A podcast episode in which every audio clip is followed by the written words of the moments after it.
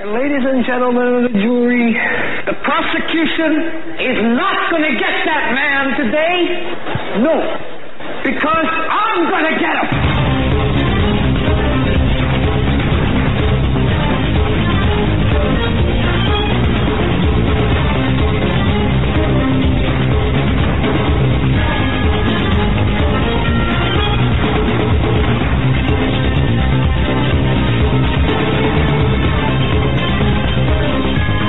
This is the Hagmann and Hagmann Report for today. It is November 3rd, 2016. A little break from protocol there at Real Tech, Eric. Yeah, that's right. We're coming to you live from our radio and television studios here in beautiful Northwest Pennsylvania. We're 5 days out from the election, the most important, really the most important election of our lifetime here in America, and for reasons that some people might not find 100%. For reasons that people may not believe to be the case. It's, folks, I've been spent much of the day involved in obtaining information about exactly what's going on behind the scenes with respect to the Clinton fiasco. And fiasco is the only word that I can use that doesn't, it's not profanity laced, I suppose. Drudge had linked to Rush Limbaugh, Mark Levin, Alex Jones, and interestingly, he had linked to that for the live broadcast because the coverage is that critical. Now, the reason I'm bringing this up is I was on with Alex Jones on InfoWars yesterday, and it's funny how the information that we talked about yesterday, the information I provided to during that broadcast was confirmed via the mainstream media last evening. Before we get into everything here, and we have a lot to get into, just want to remind people that we, in fact, broadcast live Monday through Friday, 7 to 10 p.m. Eastern Time, right here on the Global Star Radio Network. It's the place to be. Thanks for joining us, and we obviously simulcast as well on YouTube Live. We're on Blog Talk Radio as well, so many venues to access our program. 111 countries last year, 64.5 million downloads, and growing. I want to thank each and every one of you for your support and your belief in us. I also want to just address this very quickly. I believe that right now, things can go sideways, not sideways by definition of, not law enforcement sideways in terms of their definition of sideways. I think things could very well go sideways.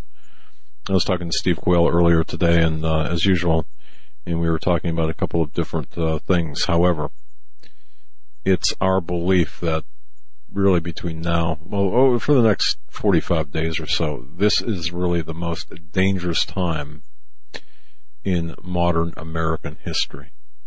Trust me when I tell you that. There are a lot of things taking place behind the scenes right now. I'm going to get into this a little bit. There are things taking place behind the scenes that a lot of people are in cover their butts mode.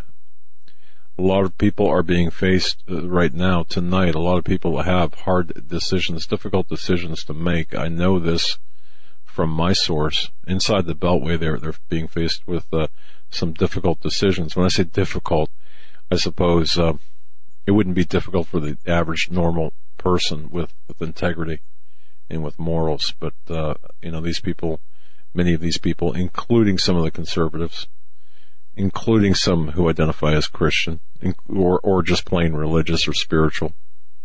They're not like us. And that's the most difficult thing to really understand. These people are not like us, folks. They are not, they don't have the spiritual or moral compass. And that's really a critical thing to understand. There's, the investigation, the behind-the-scenes investigation, and you may or may not have heard anything today about the newest, things that are taking place. But Just let me touch a few things, and I'm going to kick it over to Joe here, and then he can kick it back to me, because I've got some extremely important information that will expand upon what I spoke about yesterday on InfoWars, that will provide additional information, critical information, because just to show you exactly how tenuous the situation is and how dangerous the situation is. Just understand this, the investigation that's taking place, not just the visible one, but the one behind the scenes, is more expansive, more extensive, it's more intensive than anyone has any idea. There has been an investigation into the Clinton Foundation, the Clinton Global Initiative. It's been 15 months. They've been investigating this for 15 months, folks. 15 months. I'm saying the FBI and other agencies, I'm going to leave it at that, have been investigating the Clinton Foundation for the last 15 months. No one expected anything to be made known about this investigation before the elections. What you saw in the consequential letter by Comey was a result of the findings on October 3rd by elements, by patriots working for the task force that includes the NYPD, New York State Police, the FBI, and other agents as well. I think the only... if I can, I just want to jump in here. The only hope I have with this investigation is the NYPD. And if they really have what is being reported that sources say they have... They do. I mean, I mean, we've heard a lot, and we've seen a lot. And the problem with the FBI and the DOJ, there's already been in the investigation, I mean, and from the WikiLeaks email releases, we've seen the bribery scandals have been proven, what they call pay to play.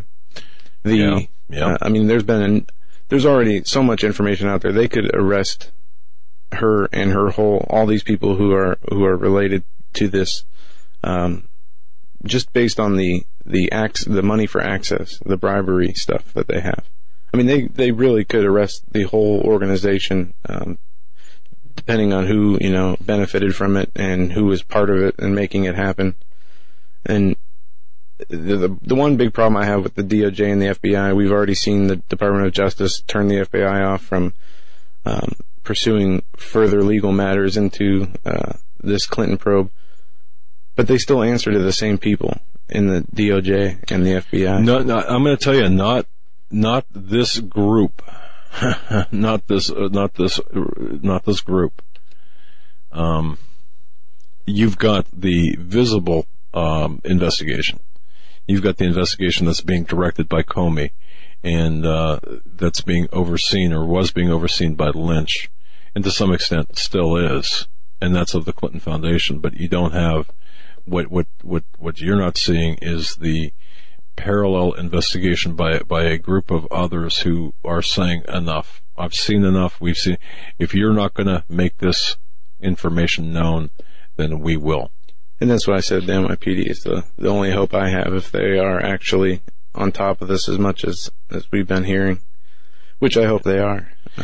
Well, and they are. And remember, now, folks, I've been saying now for at least a week, I think, that the laptops of Heather Samuelson and Cheryl Mills were not destroyed as thought, as believed. Remember that, folks? You remember me saying that last week, I believe it was.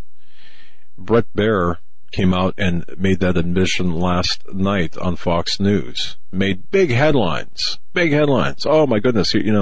Not for what you just said, but for talking about the chances of an indictment coming this soon. But true. Right after he talked back. Right after he talked about the indictment, he did mention that the FBI still had the devices in their custody. Well, yes. Which is something that you've been saying for at least a week or 10 days or more. That's right. And that the only reason I'm saying this is not to say, wow, whoa, how great I am. No, this is to say that this verifies the legitimacy, the solid this really authenticates my source. Not that this individual needs any type of validation, because I know who this person is, but you don't. So that's a piece of information that that's, you know, really important. And again, as I've been saying, the emails that were believed to have originated, well, not believed to, emails that were that originated from Hillary Clinton were found on Anthony Weiner's laptop. Now, the process, how they got there, everyone is saying, well, you know, the syncing, the cloud storage, the syncing of an iPhone. Okay, there's a whole nother part to this. The server, Hillary Clinton's server, was, now that this was also mentioned by Bret Baier, was hacked by at least 5 foreign intelligence agencies. Data was indeed transferred. Now, Fox News has this up right in the form of an article, as well as many other places do. They say, sources, 99% chance foreign intel agencies breached the Clinton server. And they actually have dates, as well as nations they suspect that got in access to her private server. And it goes back to 2010 in through 2014, after she left the State Department. And I think they said at least 5 5 nations, but they China, I think, was one of them. Russia was one of them. But they say this, that authorities now believe a 99% chance that up to 5 foreign intelligence agencies may have accessed and taken emails from Hillary Clinton's private servers. 2 separate sources with intimate knowledge of the FBI investigation told Fox News. And even the House Homeland Security Committee Chairman Michael McCaul described Clinton's handling of her email system during her tenure as Secretary of State as treasonous. Okay, and that word treason is important. And that's the Homeland Security Committee Chairman Michael McCaul. These people knew about this. For the most part, they knew about this. Well, when the initial diagnostics, the initial inspection analysis of the server was done, they knew about this as well. They knew about this. I guess I'm going to stop there. But there's another important aspect to this. Again, remember when I said they took the router? They're building a case, or at least they are showing that, or they're attempting to, they're collecting evidence to support the possibility that data transfer indeed, knowingly. This was a password protected router. This had security on it, at least the basic security. And the indications are that information was transferred and shared with another device. The other device is identified through a specific address. Maybe my terminology is not exactly 100% on this. I'm not an IT guy. But they can tell which device it went to.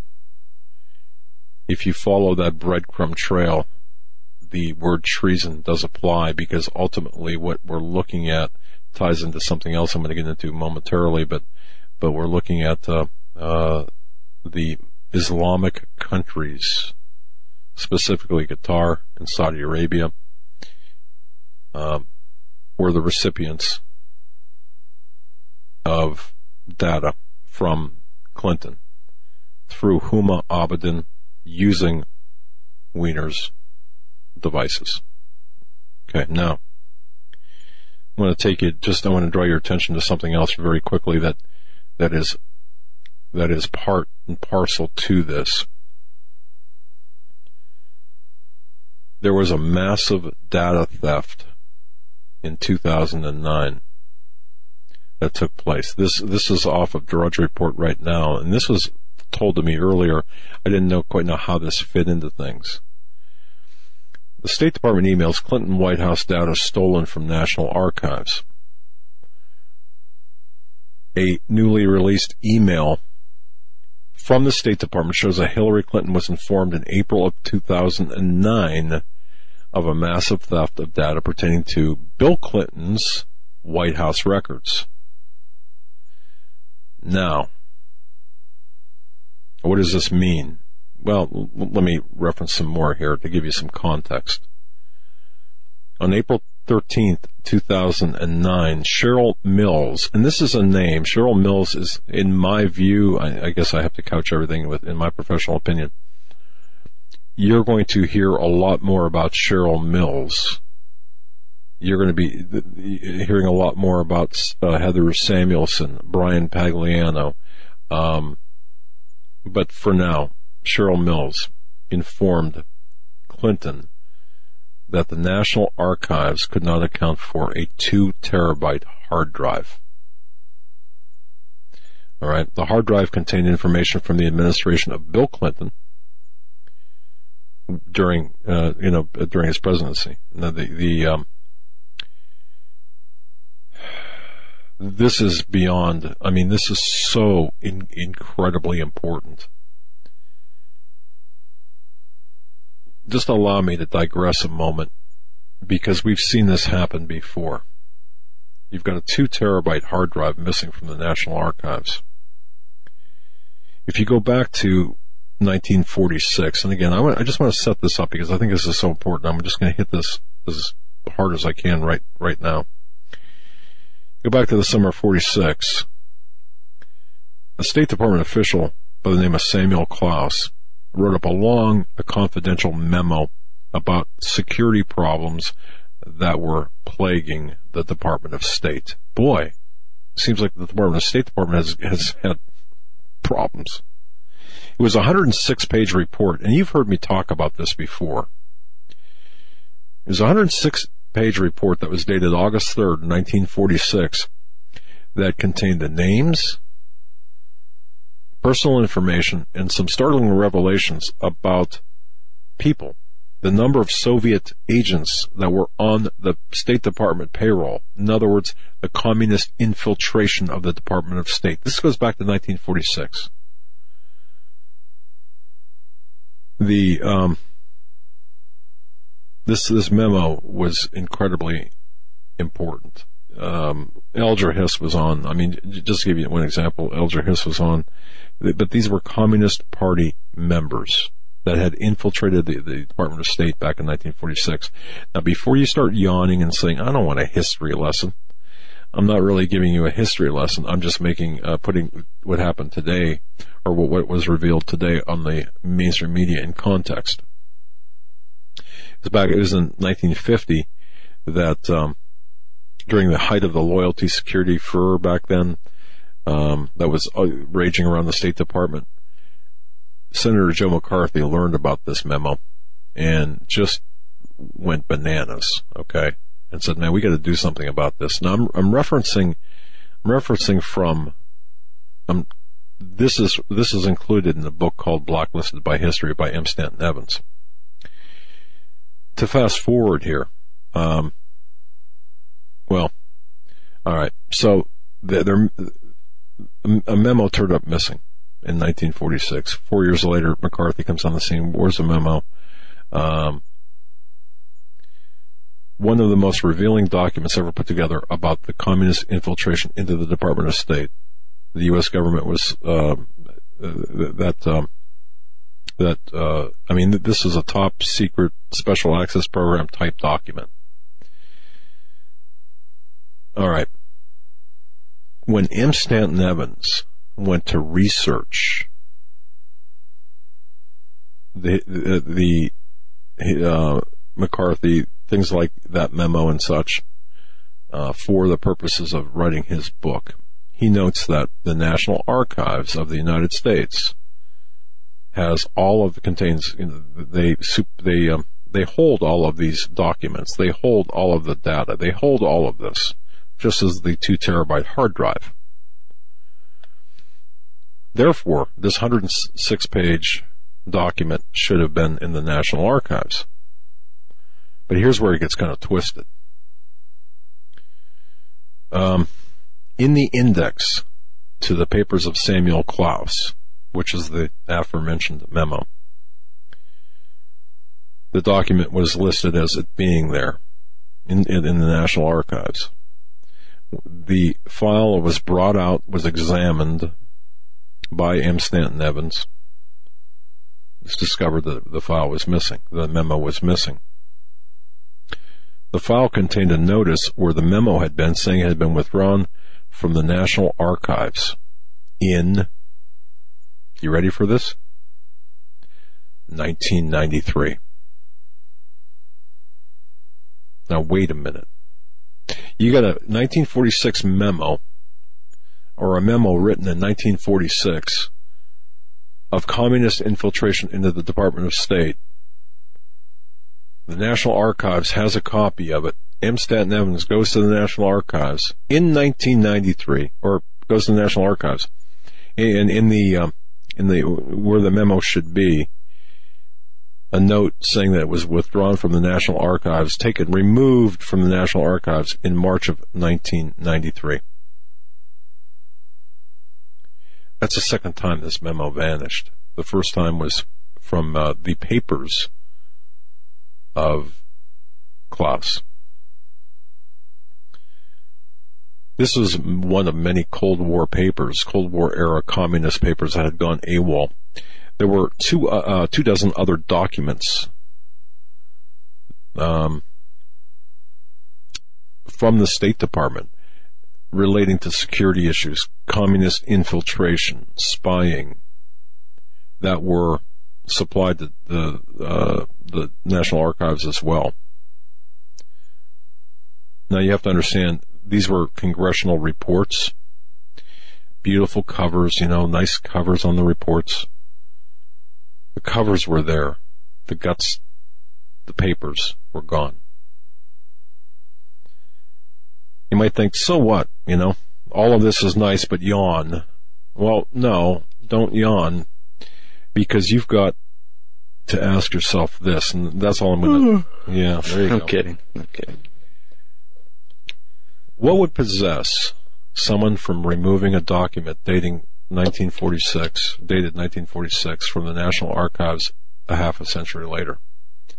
That's something on there that surpasses time as far as the content. Right. And by the way, you have stuff from JFK assassination that's still classified and will be classified through 2027. You have 9/11 documents that are going to be classified for 100 years. Classification is different. I'm talking about somebody walking into the National Archives, Sandy Berger, and taking things without authorization. You're not allowed to take stuff out of the National Archives. No. Except when you're Sandy Berger, then when you get caught, you know, you get spanked, verbally spanked and dressed down and then told to go home and sit down and be quiet. But anyway, now you've got today, not quite 50 years, this is just from 2009, a 2-terabyte hard drive that's missing from the National Archives that goes back to Bill Clinton's presidency. The press, the media, the bloggers, everyone out there, folks, do not underestimate how important this is. The information on that was not printed out and kept in a hard copy form. There were backups made. And I'm not going to even mention where the backups are. Goodness knows, they could disappear too. But what's important about this, remember the word treason. Well, let's forget about the word treason just for a moment. Just espionage and Hillary Clinton, or has espionage and the Clintons. At the epicenter of the espionage is the pay to play for the Clinton Foundation. Again, an investigation that's been 15 months since it was opened. Now, you can see that in 2009, this goes back to 2009 now, Cheryl Mills informs Hillary, hey, guess what? A 2-terabyte hard drive from when your husband was the president in the White House, and when you were First Lady, that's stored at the National Archives, that contained emails, that contained documents from the state-sensitive secret documents. It's gone from the National Archives. You heard what happened with the Klaus memo. That's just one small thing, and plus a couple of dozen other papers. 50 years after the fact, isn't it interesting? 1993, it was missing, signed out, missing, gone. That's 50 years after the fact. Now in 2009, after almost a decade of the Clinton presidency, this 2 terabyte hard drive is missing. What you have to ask yourself, what did that contain? The comparison between the two is that our history, the documentation is being gutted. Evidence is being removed as we speak.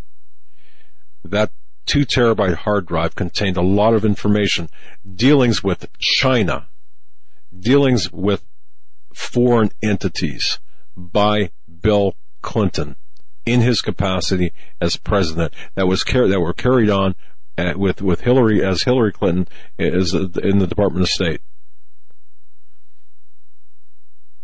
Spying, espionage, information for money, selling out your country. It is all but proven. This is all but Exhibit A for the court. I'm going to be right back. You're listening to the Hagmann Report. I'm Doug Hagmann, Joe Hagmann, together. America's premier father-son investigative reporting team.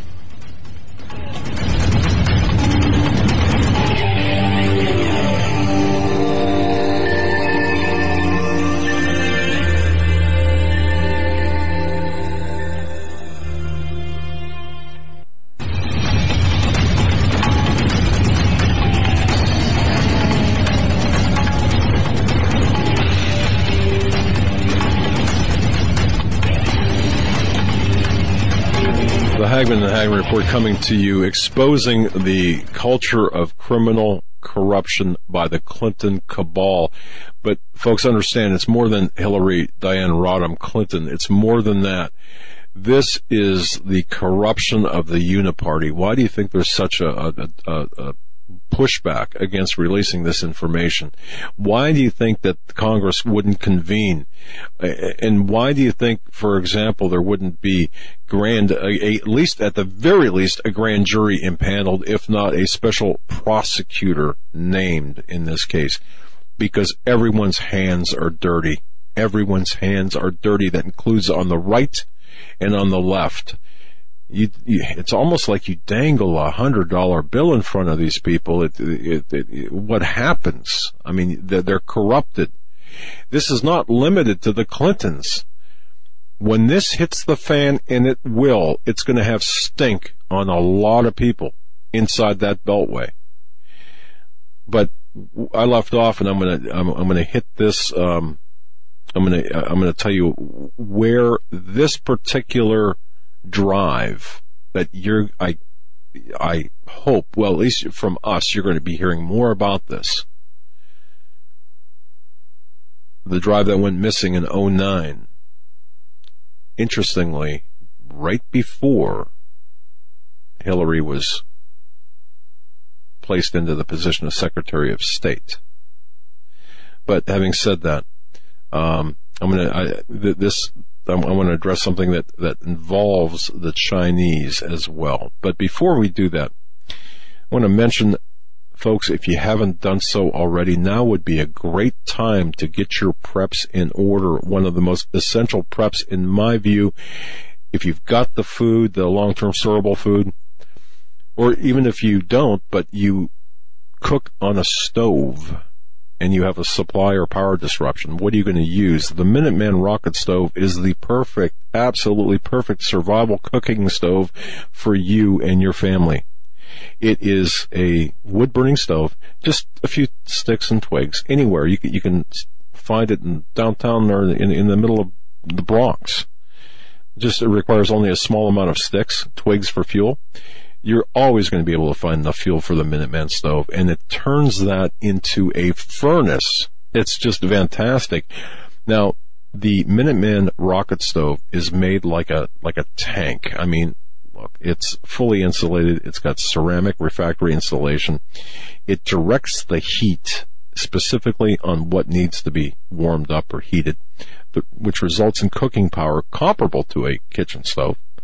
It can also be used, you can set it on a picnic table, because the outside doesn't get hot because of the insulation.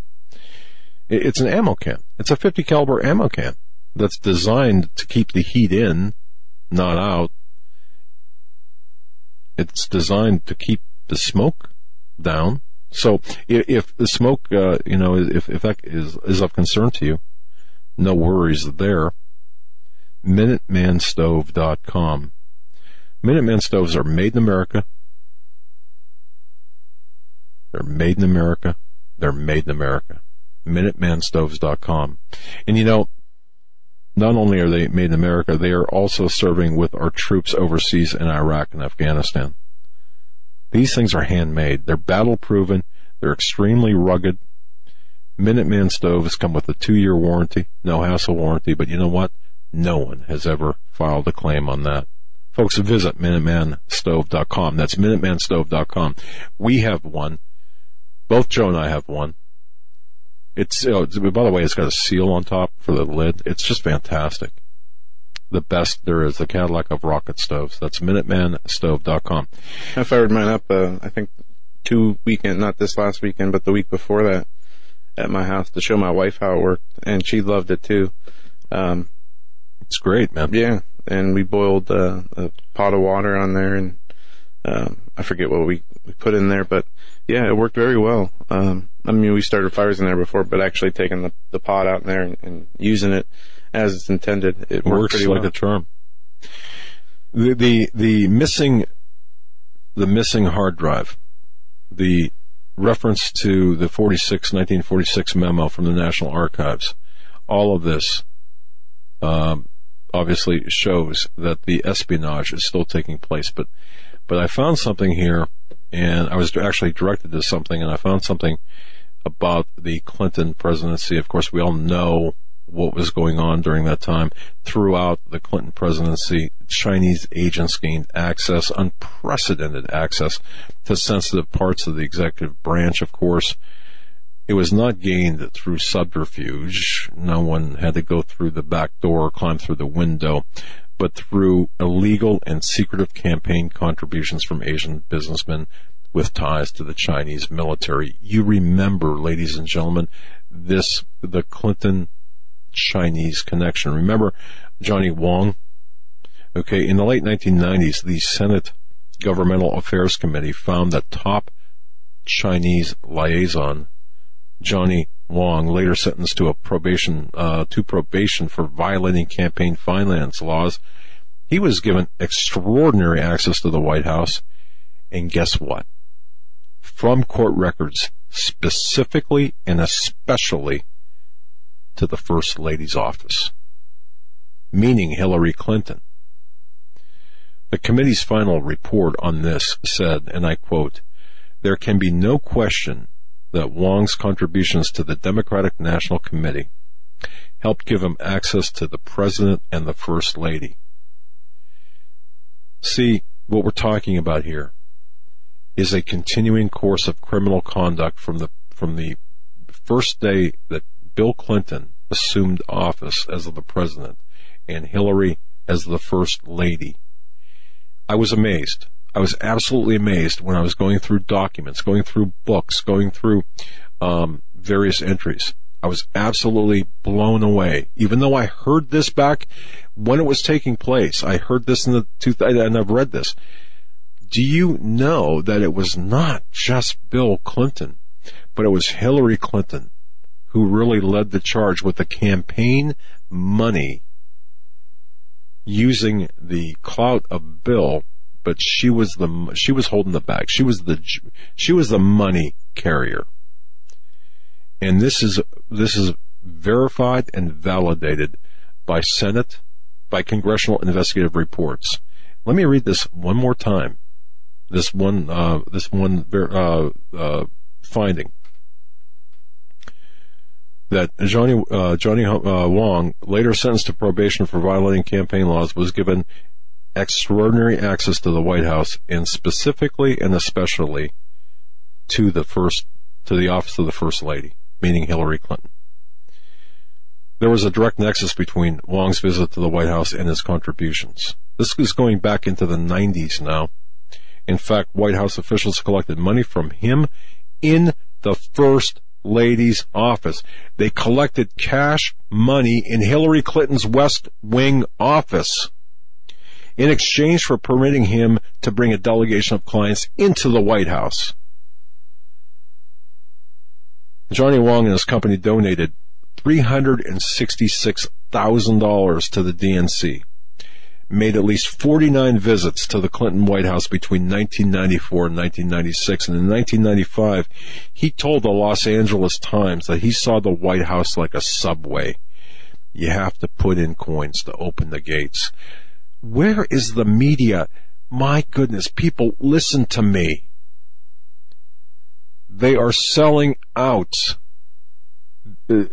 In particular, Hillary Clinton has sold this country out to foreign interests.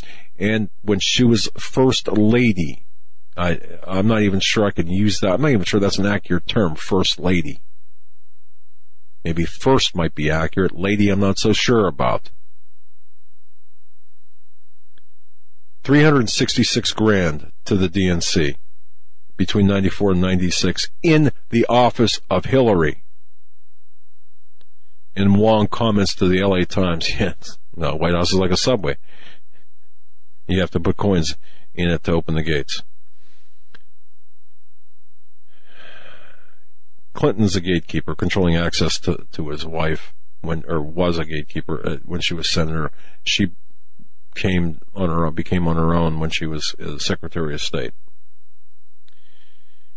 This goes back to the 90s. I guess the thing I want everyone to understand is what you're seeing today is part and parcel. That drive, that hard drive that is missing, the 2 terabyte hard drive, addresses the selling for cash, selling out of our country. Now, how in the world can anyone, ladies and gentlemen, excuse Hillary Clinton with that joker smile?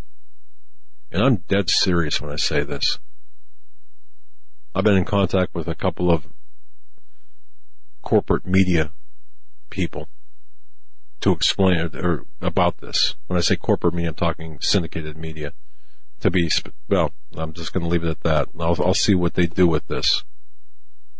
But ladies and gentlemen, understand how deep this is. This is not just about the emails. This is not just about, I was careless. Hillary Clinton set the server up for the reasons I'm telling you, so she would have unfettered and unmolested ability to sell out our national secrets without the purview of any oversight or inspector general, which, by the way, the State Department, and she fought against having an inspector general overseeing the State Department during her tenure. You realize there was no permanent inspector general who oversees the actions of the State Department. That's the espionage. That's the pay to play. That's the Clinton Foundation right here. This is the iceberg that is visible, or at least some of it that's visible, that people can say, oh yeah, okay, yeah, I heard something about that. What's underneath the water, the iceberg is even bigger, and that pertains to the sexual depravity of the people. And guess what? The sexual depravity is the same thing that's also keeping Hillary Clinton alive, because the depravity of the sexual activities of Clinton, and I'm not talking about Bill in this case, or just Bill in this case, but Hillary as well, and Huma, and Anthony Weiner, their associations with the Saudis, with other Middle Eastern countries. I suppose I should say this is all alleged and in my opinion. that is about ready to come out. And if it does, I mean, it has come out. Well, to an extent, not to the extent. No, you have. Well, I mean, we're talking about the money yet. And the. I mean, we already know Saudi Arabia paid Clinton State Department $13 million and turned around and got $495 million arms deal. And then that's one of the things that bothers me, you know, talking about all this, you know, this bribery evidence that's been back from the first Bill Clinton White House, yet they still remain in power. And one of the reasons is, you know, you have people like James Comey, who has time and time again helped cover the tracks of the Clintons, get investigations swept under the rug. Then you have, you know, the different mysterious deaths and things that happen. And that's right. And the deaths, by the way, but all of it Seth Rich, including and especially Seth Rich, the latest, Joe, and you're right on the money with this. I know you were looking really hard at this. That was absolutely, can be, in my view, can be absolutely connected to Hillary Clinton. But go on. I mean, sure, it can. And it seems like these people who, you know, what are we on, the 28th release of the Podesta emails? And, you know, 28 days. We've got them all, people. We got them all. But, see, that's just the problem. I mean, the same people are in charge. You know, like I said, the FBI, you have Comey, you have Lynch, the DOJ. I just don't see, unless, you know, like Pastor Langford said last night, unless God allows a miracle, which surely can happen if people come together and pray. There will be something. No, you see, but I understand what you're saying. I don't see this going anywhere. I don't see. I see it as a. I mean, I see it as a distraction from, you know, they're going to steal the. I mean, what happens if Steve Pachenik is a week from today we're sitting here, and there is a Hillary Clinton president-elect, and still all this talk about investigations that has gone nowhere. When I tell you this, I mean, it would be different if you didn't have this group of patriots that have said, okay, you know what, we've seen enough. We at this point, if we do nothing, then we are just as guilty of espionage and treason as these people are. So we have to right now do what we have to, whatever must be done in order to release this to the public. And Joe, okay, in fairness to you, I understand your frustration, but let me tell you something. It's not just frustrating. I'm beyond frustration. Or the practicality of it. But listen to me. They've got the goods. Now, one might say, well, if they've got this stuff, why not just release it? Right? That makes sense to me. It makes sense to everybody. If they got all this stuff, just release it. If they're really wanting to stop her from gaining power into the White House, and they had the evidence, why not? Okay. I mean, it's not like... Unless they made a big enough push and the evidence was that damning... the mainstream media would have to pick it up. Yes, but here's how it was explained to me. They've got the evidence. Yes, they are going to release it, but releasing all of the evidence would place our national security at risk. All right, these and so the Hillary Clinton presidency. Well, wait a second, but wait. See, these people. Look, you've got the people who want to burn this country to the ground. They don't give a damn about this country or their children or their grandchildren. They could care less. They'll sell it out. And if the country burns down to the ground, it doesn't matter. But see, the people behind this that are pushing for this, yeah, they will get this information out, but not at the expense of our national security, not at the expense of... not at the expense of potential war by other countries. This will happen. Let some of the democratic process work. Believe in the Constitution. Do your best to conform to the Constitution. And I'm not making excuses. I'm just saying, look, they don't want to see the country burned to the ground. Just imagine this. I'm trying to think of an analogy that would be suitable. I don't know. Imagine, you know the reaction by African Americans by the police shootings, right? The killings of unarmed blacks, and how that's amplified. Imagine that 1,000, you know, fold or 10,000-fold in this country. Do you want to see? I mean, would you want to be responsible for that? Would you want to be responsible for that kind of civil unrest, violence, and the scorched earth policy behind? So the group here that's pushing for this, they don't want this country destroyed. They want the information out. And just because there's this period or this delicious interest, I want to see it. Oh, show me. Well, wait a second.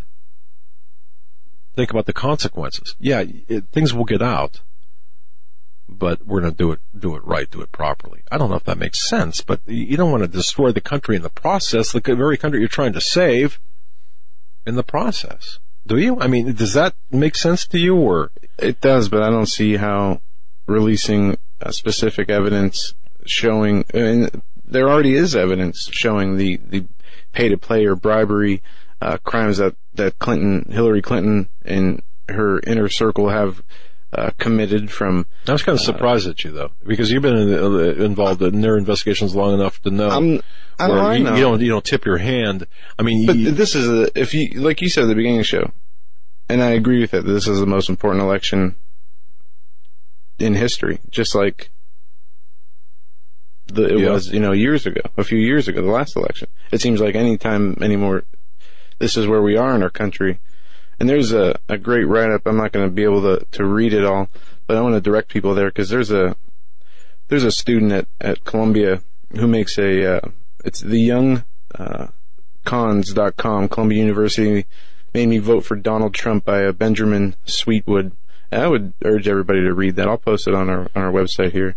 Well, and it talks about the chaos the left creates, the divide, the social, the snowflake social justice warriors, and it gives it's a very long, detailed thing, but we see that we're at this crossroads in the country, and you have a person like Hillary Clinton she's the nominee for the Democratic Party, and you have Donald Trump. Not only does Hillary Clinton have the advantage in that her party's in power, and they have been in a communist takeover of this country for years. But they're in power now, and they have the ability and the media behind them to steal the election, to take it, and because I was going through this before the show, Donald Trump, they said he couldn't win the primary, he couldn't win the Republican nomination. The media wrote him off, the party wrote him off. He wins, right? And then the media continues to write him off. Oh, he can never beat Hillary Clinton. How many times have we seen the polls? Oh, there's no way. The vote's already over. She's going to win because of electoral college. Right. They started the Never Trump movement.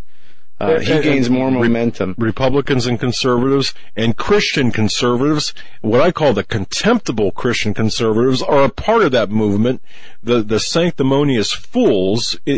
But I digress. And you have all these issues with Hillary Clinton after the primaries, after she became the nominee, her health issues. All this criminal stuff that has been going on with her. Well, Donald Trump has been getting stronger in the polls, stronger in his live audience outreach and the live crowds on YouTube, his social media following, all these indicators that show he is, I would say 5 to 1 ahead of any actual popular vote in the U.S., and Hillary Clinton's getting debate questions given to her so she can have some kind of edge ahead of time. And using the debates to just attack Donald Trump without addressing the policy issues that were asked in some of those questions. She's very weak, and it shows that she's very weak. Everything that she's been doing, the photoshopping of campaign rallies, the having to cover up and just constantly deflect from all these scandals that have been going on, making up scandals about Donald Trump that are actually she's guilty of just to mirror and to deflect more. Well, Trump's been getting stronger and stronger. Except the media has been working for the Clinton campaign. Of course, they're oppressing the Donald Trump popularity and rising Hillary Clinton's unpopularity.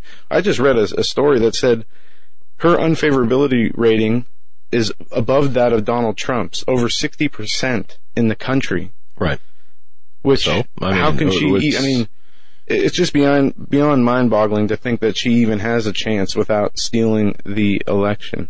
Now, my whole point is they will. She's like one of the worst people in the history of the world to run for president. If these people don't step up and at least show the American people, they have to some degree the proof from the emails, but and more is coming. I don't see how they can The country's going to burn if they don't do it. The country, well, they're trying to keep the country from burning. I mean, that's there's point. Also, okay. If you let Hillary Clinton win, there's game over. Okay. If you have that information and you don't use it and you let her win, you're doing just as big as a disservice as if you didn't do anything. You're dealing with foreign interests. You're dealing with national security secrets. You're dealing with a lot of things. If you think that this goes beyond any. I mean, what could come out that'd be more damaging, or that would make the country burn down, or start, because this involves tearing themselves apart. That we have. I mean, we've seen so much stuff from this. Yeah, but you ask that question so cavalier, like, you got to understand, this involves people on both sides of the aisle. This involves lawmakers, at the Gang of Eight. This involves past and present lawmakers. This involves people high within the Department of Justice, but what, you just throw a couple of pictures out there, we'll say, or a couple of documents out there, oh, those are Photoshopped. Remember the pushback from the birth certificate. Oh, that, here's my birth certificate. Well, it was a bunch of BS. It wasn't the birth certificate. There was nothing like that. Now, with the pictures and stuff, all those are Photoshopped. You've got to overcome and this is a very fine line. Now, I'm not making excuses, but you've got to strike a balance between providing information that could be authenticated, or photographs that could be irrefutable, documents that could be irrefutable. You got to balance that against releasing too much information that would involve foreign powers or other foreign countries, that by disclosing what you've got, by showing the espionage, would invite potential foreign entanglements. While the other side of this, releasing too much, do you really want to be responsible? Would you want to be responsible for a civil war? Well, see, that's why they have provisions in place. I don't see a civil war happening because half of Washington D.C.'s elected officials get taken down. Okay, I don't see that happening. But you've got to think deep. See, and this is why I'm so frustrated. Maybe I'm not articulating it. Is it me where I'm not articulating the reasons? Well, I guess the reasons aren't. You say national security implications. I understand foreign government entanglement and espionage, and the risk of maybe outside attacks. Well, right, and but there's look. You go back to that's like you protecting or shielding criminals for the sake of not having a riot. Almost is what you're saying. We're not talking about just the small thing. We're talking about burning this country to the ground, and this is what these people would actually do. If I'm going down, everyone's going down. Oh man, you know what? Watch Hagmann Report, right? And I agree. But so for once, people have got friggin' morals and concern. Maybe I'm not understanding it right. Brannon Howse is our guest coming up next. He will be with us, Worldviewweekend.com. And by the way, watch HagmannReport.com. I'll be putting a lot of this information. My office looks like a fourth-year or third-year law student with books, papers everywhere, stuff taped here and there. And we'll be talking about this more.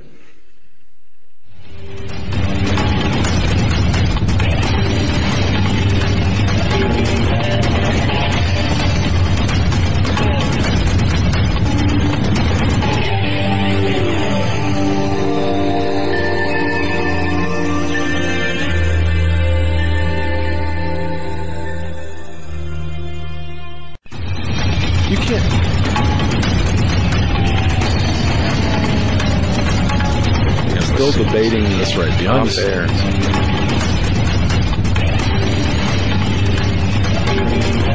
Yeah, we're fired up here, right here at the Hagmann Studios. Can you tell we're fired up?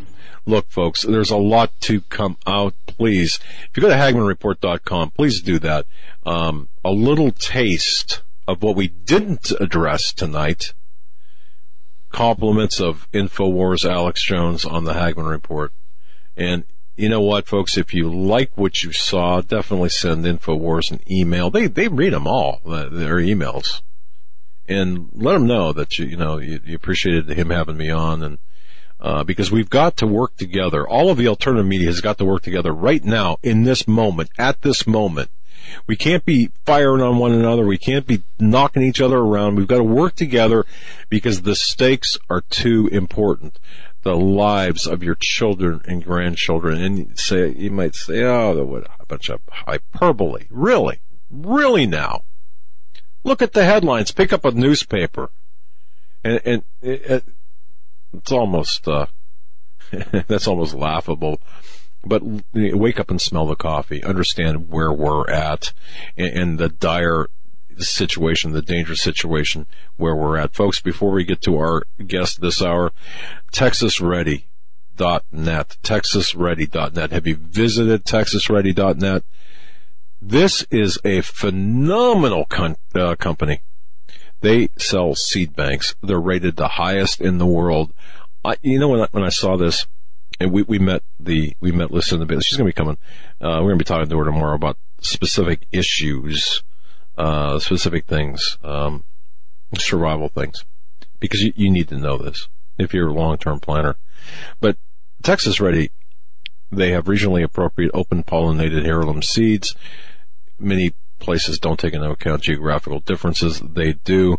The hybrid seeds are good for only one garden. They don't reproduce true to type. That's why it's necessary to purchase stable heirloom seeds, folks.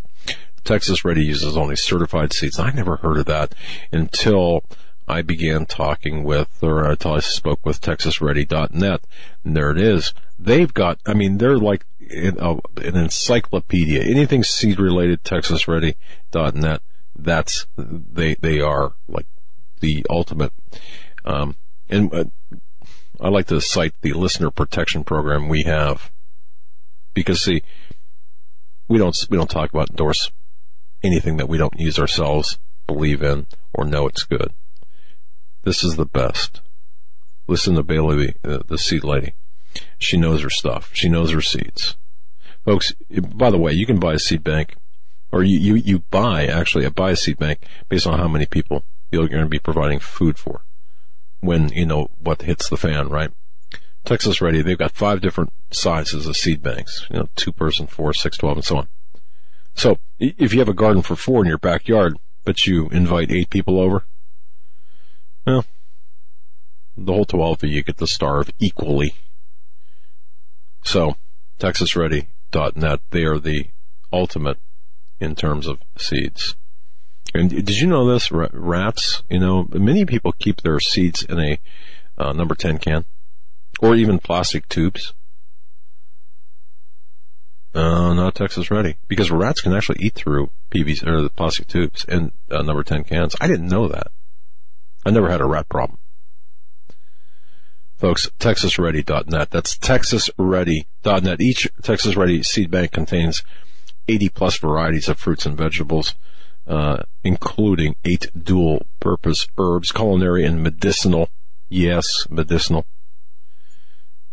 Go to TexasReady.net. TexasReady.net. Joe. Our next guest is Brannon Howse. His website is Worldviewweekend.com. He's the author of 13 books, the latest, The Coming Religious Right. He's been a guest on numerous radio and television TV shows, from Bill O'Reilly on Fox News, The Washington Times, and much more. He's been a guest on this show.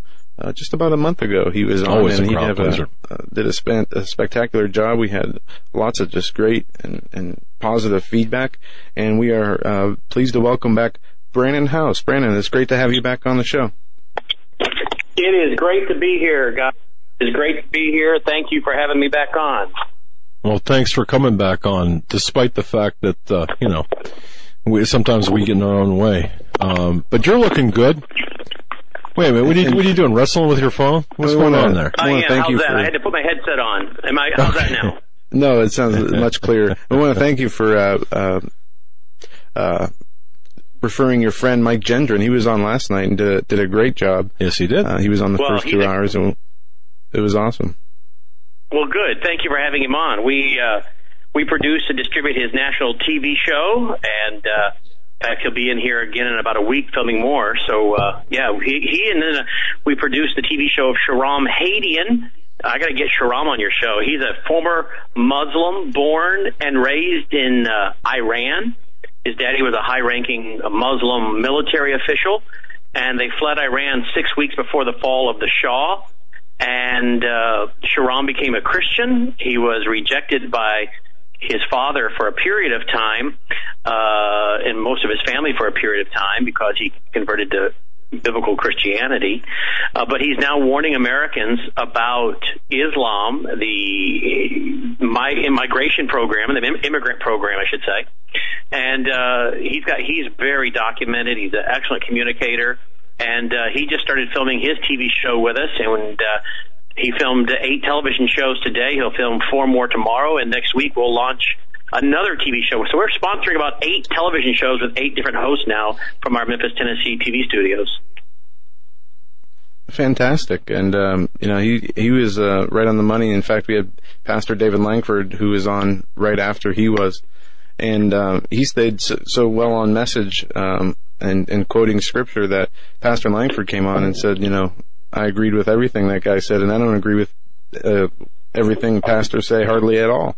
And that was because his presentation was just right on the money with the word, and that was very refreshing. If I can, not that there's a script, if we can go off script, Brennan, any comments on the current morass with respect to the election?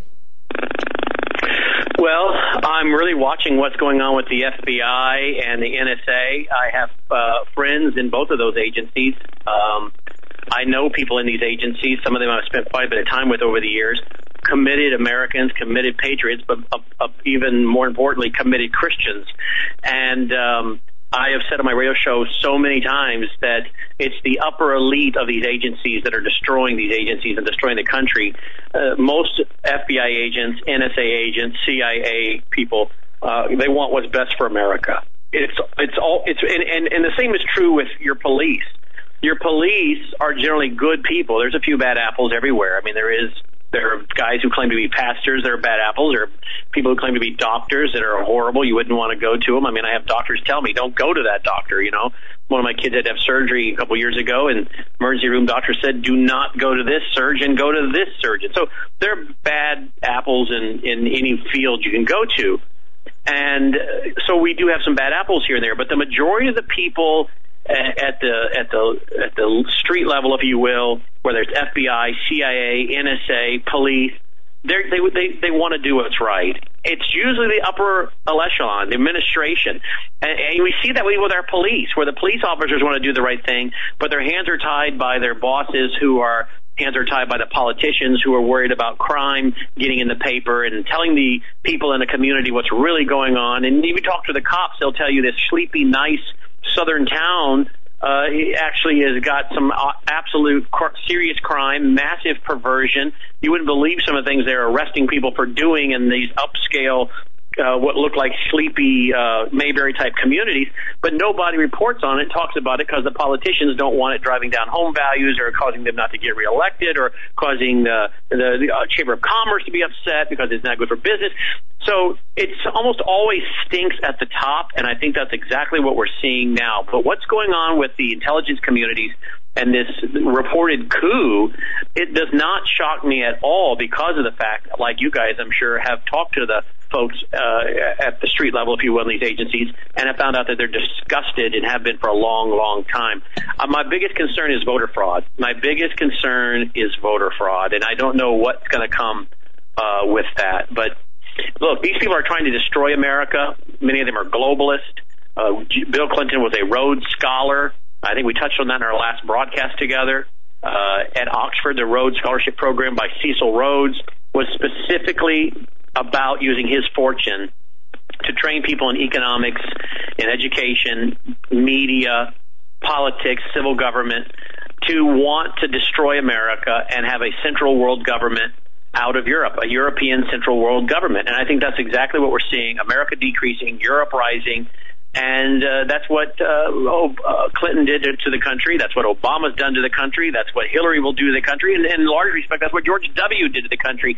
He shoved us up underneath the Financial Stability Board, the International Monetary Fund, very European-dominated organizations.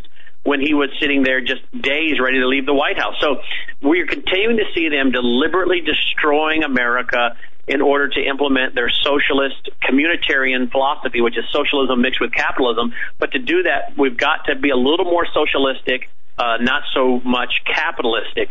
We've got to mix the two together. Right now, we're too capitalistic for them, not socialistic enough. And again, the key is they want a little mixture of both so they can keep the middle class afloat, so they can keep milking the middle class, give the cream to themselves, the elite. That's how they afford the security and the limousines and the drivers and the luxury housing and the golden parachutes for retirement plans. So they got to keep. They've got to keep milking the middle class. They keep the cream, and then they give the rest of the milk to the underclass that keeps voting them into office. You're precisely right on the money, correct? And they need us. Absolutely. And Brannon, in your book, Religious Trojan Horse, you warn about the left and the right merging in many ways.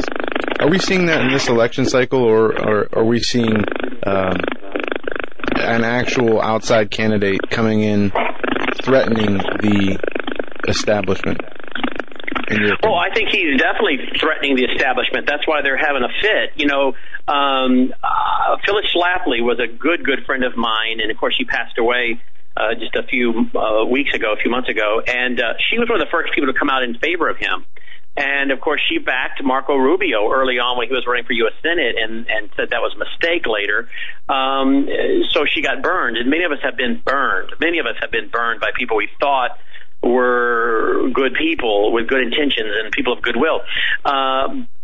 And so I know she was very cautious, and she was one of the first people to come out in favor of Trump. And I watched her, and I watched Ann Coulter, and then I watched James Woolsey, former CIA director, who's warning the country about the threat to our power grid. And then I watched many other people that I respect from a public policy standpoint, national security standpoint, backing Trump and advising Trump. Senator Sessions of Alabama, who I've respected greatly for many years. He was one of the original guys fighting the Trans-Pacific Partnership, TPP. And so I thought, these people must know something. Look, we don't know what Trump will do because he doesn't have a track record in this area. So could we all end up finding ourselves burned? I guess it's possible, but like he's saying himself, what do you have to lose? We know what Hillary Clinton will do. We know what the establishment will do. And I have to believe that these folks that have been close to him have heard his heart and must think he really will do these things. He really will come after these organizations. So, yes, he absolutely is a threat to the globalists, to the establishment, if he does the things he's talking about doing. I mean, just building a wall is a major threat to the open border scheme that Hillary said in one of her speech. She dreams of an open border hemisphere. I mean, if that's not a North American Union, what is? And so I do think the right and the left are merging. I wrote about it in my book, Religious Trojan Horse. I wrote that the religious right and the religious left were merging. I can give you examples of that. But I think the political left and the political right are merging, which isn't too hard because really the Democrats and the Republicans have been one party. Carol Quigley, who wrote Tragedy and Hope, who taught at Georgetown University, the Jesuit university, who mentored Bill Clinton, who Bill Clinton gave a shout-out to in the 1992 Democratic Acceptance Speech. Carol Quigley wrote in his book Tragedy and Hope that the two parties were really one so that if the people ever threw the rascals out, it would not influence or disrupt their plan. That's right. Well, we're seeing that. And look, you got George W. reportedly now, according to George P. Bush, his nephew, saying that George W. is likely to vote for Hillary. We've heard that George H. is already voted for Hillary or is going to. Hey, look, are we really shocked that the Clintons and the Bushes are working together? I'd like to know what they were doing together with Iran-Contra when Bush was vice president, and they were working and supposedly doing some activities in Mena, Arkansas. So I don't trust the Bushes or the Clintons, and a lot of us were burned by Bush. A lot of us thought, well, he's not his father. He's more in the vein of Ronald Reagan. That didn't turn out to be so true. In some ways, obviously, we were better off with him than maybe someone else. But at the end of the day, these people are globalists. And yes, if Trump does what he says he's going to do, he's going to disrupt. But the right and left, politically, economically, are merging. They're all in favor of globalism, the Republican globalist establishment. They're in favor of open borders. They're in favor of amnesty. They're in favor of mixing socialism with capitalism. They're in favor of national health care of some type. Maybe they don't like Obama's plan, but they want a national health care program. Many of them want to put restrictions on the Second Amendment, yet they call themselves Republicans. Many of them are in favor of the global education plan. The first global education plan was America 2000, introduced by George H. Bush. By the way, the chairman of the National Governors Association who helped write it was a man by the name of Bill Clinton. The actual chairman was originally Lamar Alexander, U.S. Senator from Tennessee, where I live. Oh, he was the chairman of the National Governors Association. His vice chairman was Bill Clinton. Lamar Alexander left, being the U.S. Senator, and went to be the Secretary of Education for George H. Bush. That made the vice chairman of the National Governors Association the chairman, meaning Bill Clinton, who finished up writing America 2000, which really is a global plan. It comes from the United Nations. I proved that in one of my books going back to the early 90s. And there's George H. Bush in the Rose Garden, unveiling America 2000, the federal takeover of education, with Lamar Alexander standing there, and Bill Clinton's in the Rose Garden, and George H. Bush gives a that-a-boy to Bill Clinton. Well, George H. Bush could go nowhere with America 2000. Bill Clinton wins, changes the name to Goals 2000, gets it passed, and then rewrites the Elementary Secondary Education Act, which is the bill that funds education every 5 years. Then the plan said, you want some of your federal money back, states? Money that you gave us that we now have, we'll bribe you with it. You do what we tell you to do. Implement Goals 2000, we give you some of the money. And so that's what happened. And we went from America 2000, Republican. Goals 2000, Bill Clinton, Democrat. Then we went to George W. Bush, and the name changed to what? No Child Left Behind. Same thing. Then we went to Barack Obama. It's called No Child Left Behind, or Common Core, or Race to the Top. Common Core, Race to the Top under Obama. You notice this? Republican, Democrat, Republican, Democrat. And guess what? Have they ever thrown out any of the federalization of education? No. Why? Because both parties are really one party. So why do you think the establishment, why do you think these, I think, political hacks are and these neocons that want to go to war and that are constantly enriching themselves with a military-industrial complex? I mean, for Pete's sake, why did we invade Iraq after 9/11? I thought the Saudis were the ones that were the hijackers. Well, we didn't want to invade Saudi Arabia because too many of the Republicans and the maybe some players in the administration have relationships with all these Saudi guys that we find George W. Bush dancing with, literally dancing with, you know, just a few weeks after 9/11. So it stinks to high heavens. It is rigged. The system stinks. They don't care about the average American, regardless of what they tell you. And if Trump does what he says he's going to do, it's going to set their globalist agenda back, very much the way Ronald Reagan set them back a few years as well. You know what, folks? If you want to know who I listen to or the books I read, you're listening to them. Brannon Howse is our guest. You cannot, I mean, a prolific author, you cannot find a better source of information. His website, WorldViewWeekend.com. That's WorldViewWeekend.com. Okay, let me try it. WorldViewWeekend.com. Hey, I did it. How's that? Third time. Good job. Yeah. But, folks, every one of Brannon Howse books, right on the money. And again, you want to know, like, for example, where I get my information, who I listen to, this gentleman at the top of the list. Thank you so much. You know, you've been doing some research, and this has kind of made news here of late. Since 2007, you've been doing research about the vulnerability of America's power grid. My goodness, we have the ability to harden the grid, but we haven't. What have you learned about how vulnerable we are, how an attack might happen, and how it might fit in with Bible prophecy? I mean, it's got to be prophetic. It certainly will be prophetic in biblical proportions when it happens. And I say when, not if. Yeah, and I think Wynn is right. And the thing about this is, this is something where you have people like Ted Koppel. You know, I probably wouldn't agree with Ted Koppel on some major public policy issues, but I grew up watching Ted Koppel on Nightline. He was one of the journalists that you didn't really know where he stood often on issues. Every now and then he'd kind of show his hand, but most of the time he wouldn't. He was a journalist. He was a professional. He was of a different era. So I would just say up front, I probably wouldn't agree with Ted Koppel on some major public policy issues, but I respected him as a journalist, as a professional. And I grew up watching Nightline when it became a program after the hostages were taken captive in our embassy in Iraq, and that was what was birthed and what birthed Nightline because of that hostage crisis.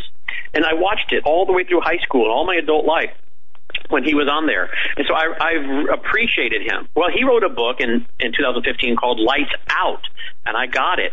And I've been researching this since 2007, and would try to tell some family and friends about it. And they you know, everybody's an expert, but they don't want to listen. And so Ted Koppel writes something.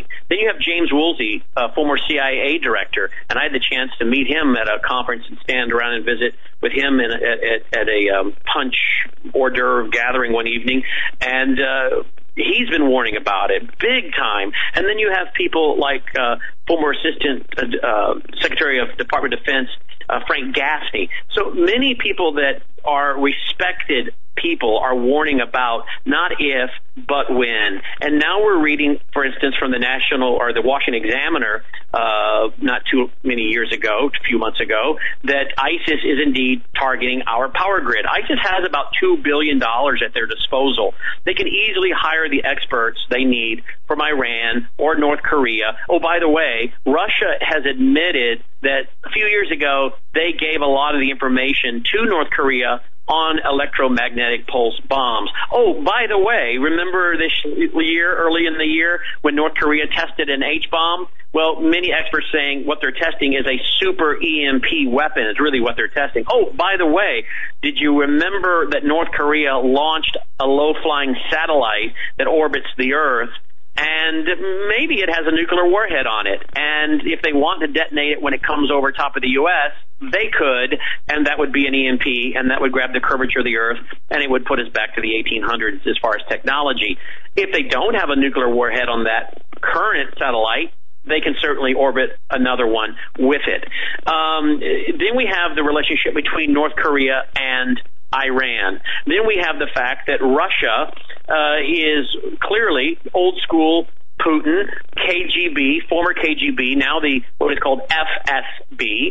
He is working to bring all the broken republics, breakaway republics of Mother Russia back together, many of them being of a Muslim heritage. And so you have the Marxists and the Muslims working together to destroy America. And notice those players that are working together to destroy America. It is said by experts that China and Russia have already hacked into our power grid. You have many experts and authors like Ted Koppel openly saying that over and over. I had a former CIA officer and expert with 2 PhDs, who I think you've had on your program, Dr. Peter Pry, on my show today. Yes, he says, the Russians and the Chinese have hacked into our computer software, our grid, and with the keystrokes could bring down our system. Now, maybe they won't do it because we're probably in their system as well. It would be mutually shared destruction. However, is it above the realm of possibility that Russia could hand that information off, or China could hand that information off to some rogue individuals who actually happen to be here in America, would carry that attack out in America, maybe routing it through other countries? So when the intelligence community finally finds where it came from, they track it all the way around the world, only to find it actually originated in America. Now we can't pin it on China. Now we can't pin it on Iran. Now we can't pin it on Russia. They have plausible deniability so that we don't attack them. But yet they actually are the ones who originated it because their agents are here. And yet what did we find in the reports this week? News reports this week by experts is that Iranian military guard leaders are boasting they're sending special Iranian forces to Europe and to the United States. Well, I'm being told by former intelligence officers they're already here. They've been here for years. Iranian special forces, several hundred potentially Iranian cells in the U.S. And then we had a transmission substation attack in 2013, April 2013. Peter Pry informed me today in our broadcast at WorldviewRadio.com that that's very likely was Iranian special forces. Very well could have been. We know that that the head of FERC, the Federal Electronic Regulation Commission, or whatever it stands for, brought in some Navy SEALs to examine the attack on that transmission substation, which, by the way, powers Google, places like Google and Facebook and many others in that part of the technology world. And they brought in special forces to look at it, and they found no fingerprints on the bullet casings. They found rock piles that looked like someone scouted out in advance where to stand and knew where to shoot to bring down the cooling systems to bring down that transmission substation. Now, experts say if they'd done that and timed it in 9 such critical places, they could have brought down the grid. Now, there are 3 grids. Texas is their own, but they could have brought them all down. We're up against the break. Hold that thought. We'll pick up right where we left off on the other side, folks. You're listening to Brannon Howse. His website is worldviewweekend.com. Again, worldviewweekend.com. Bookmark it. We'll be right back. He's staying with us until the end of the show. Don't go anywhere. And maybe longer.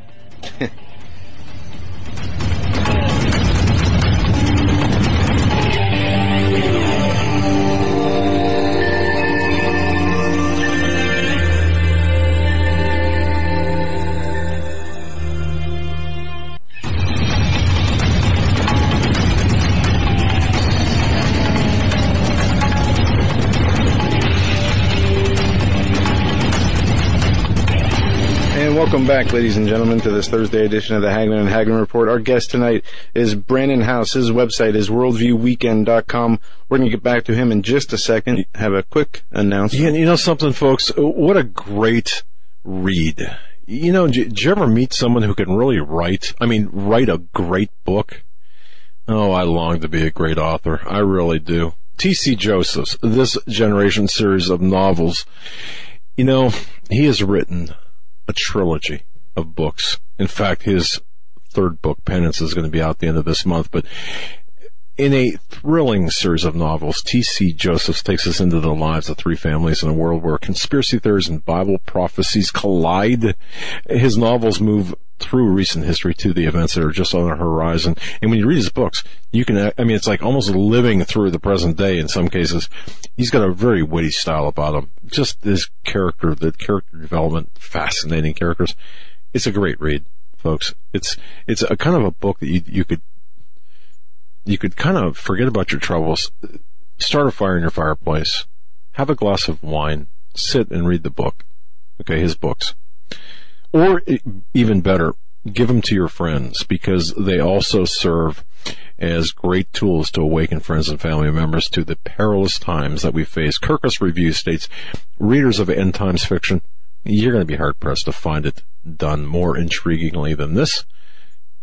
The books are extremely readable, fast-paced. Blue Ink Reviews calls this thought-provoking series absolutely riveting, and that they are.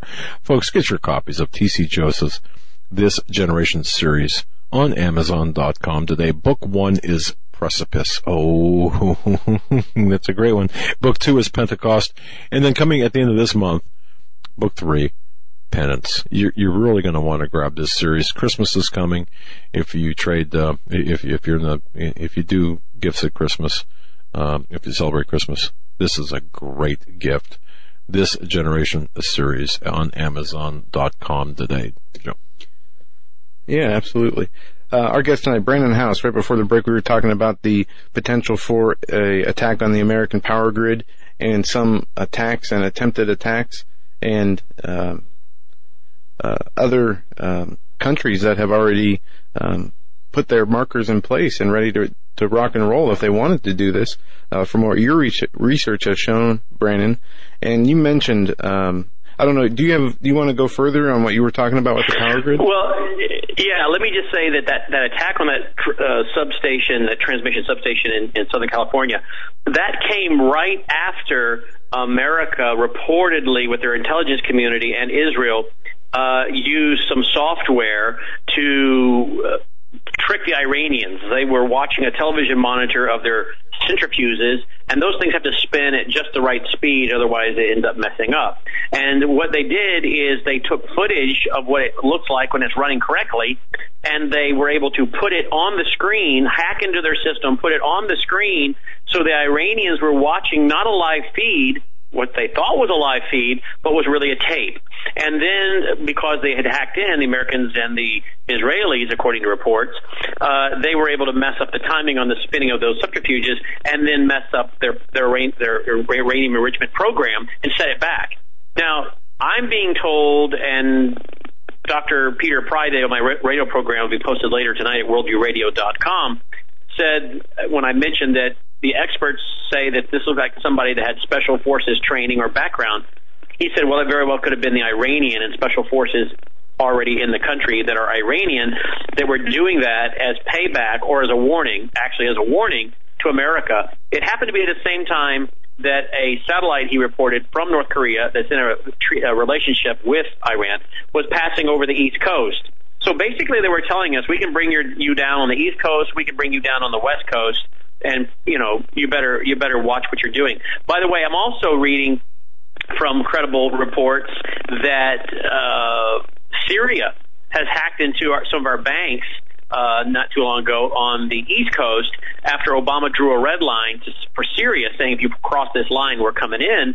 Well, shortly after that threat, I'm reading from credible news sources, credible intelligence sources, that, and they're openly stating this, that Syria hacked into some of our banks and basically, again, did it as a warning, you better forget about your red line.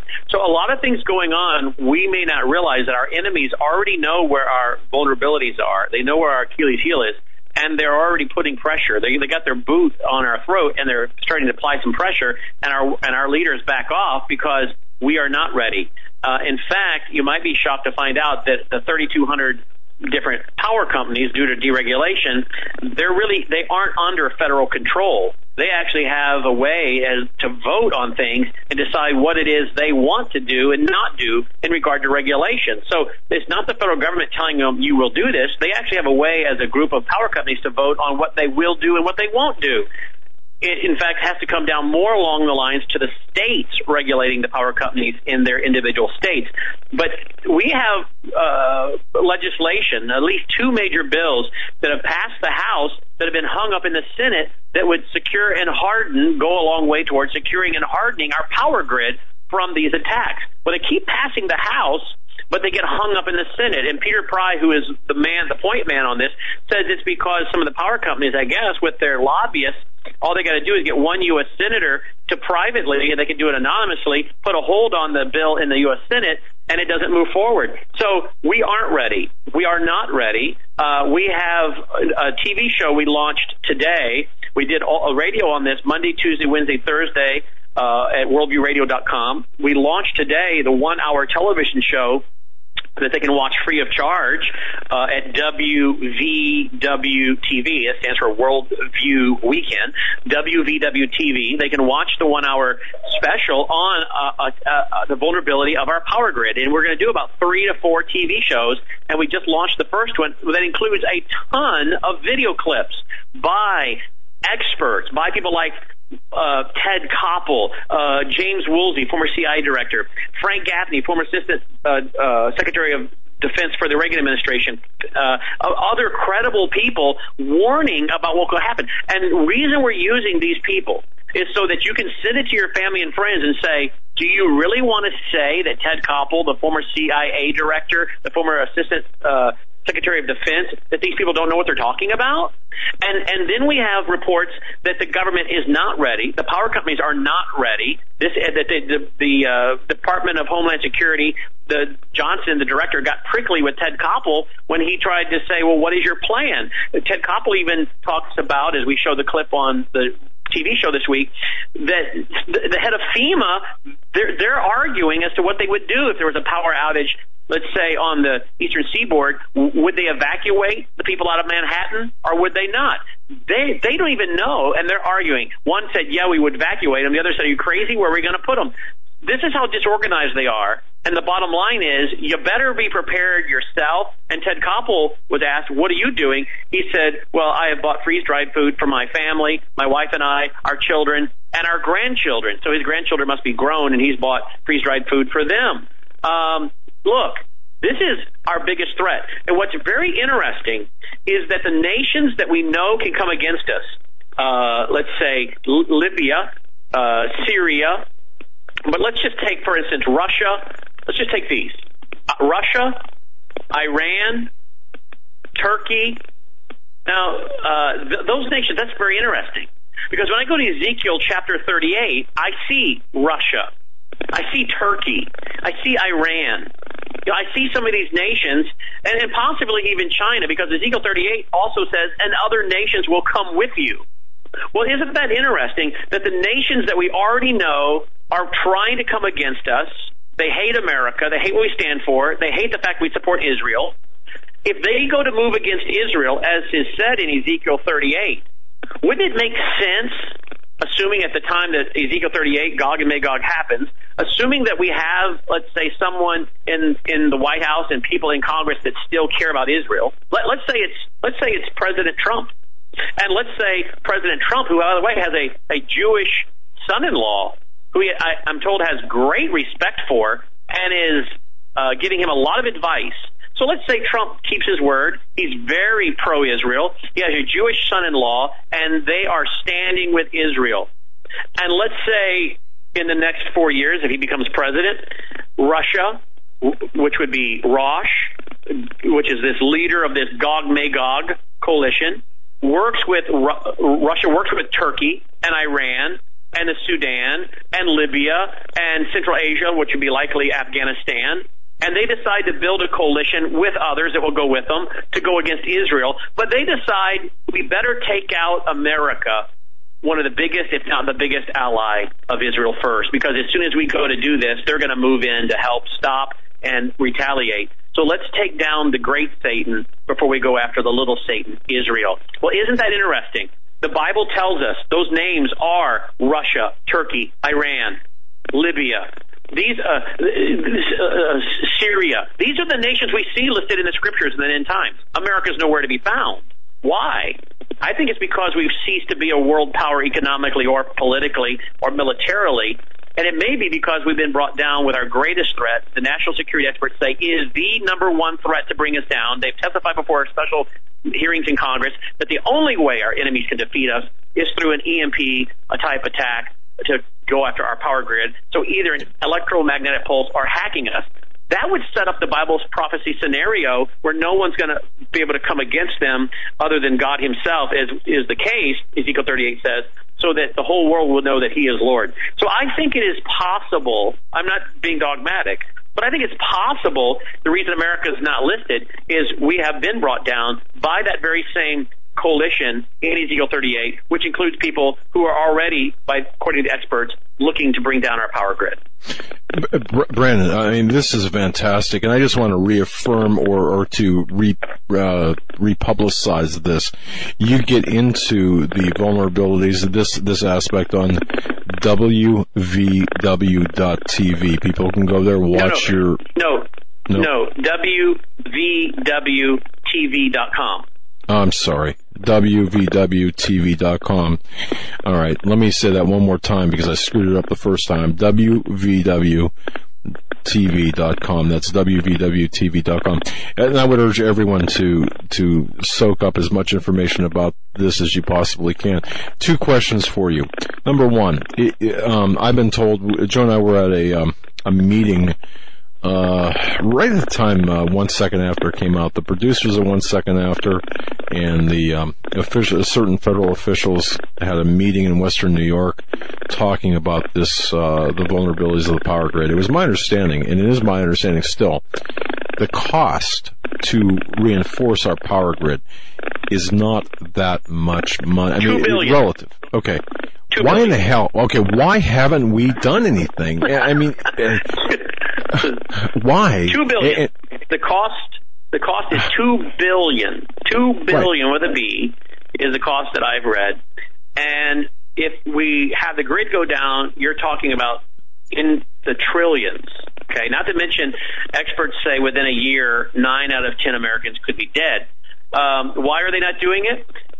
because I think most of them are rolling the dice and saying it probably won't happen, and we'll assume that it won't, so because they don't want to spend the money. That's the only reason. But Ted Koppel was asked, what do you think the likelihood is this will happen in the next 10 years? And he said he believes it will happen. The former, or the man that's in charge of CINCOM, the general in charge of CINCOM, told Ted Koppel that it's not a matter of if, but when. And right. They've moved a lot of their communications inside Cheyenne Mountain there in Colorado to protect it from an electromagnetic pulse. So our military is getting ready. The power companies are not, but our military is.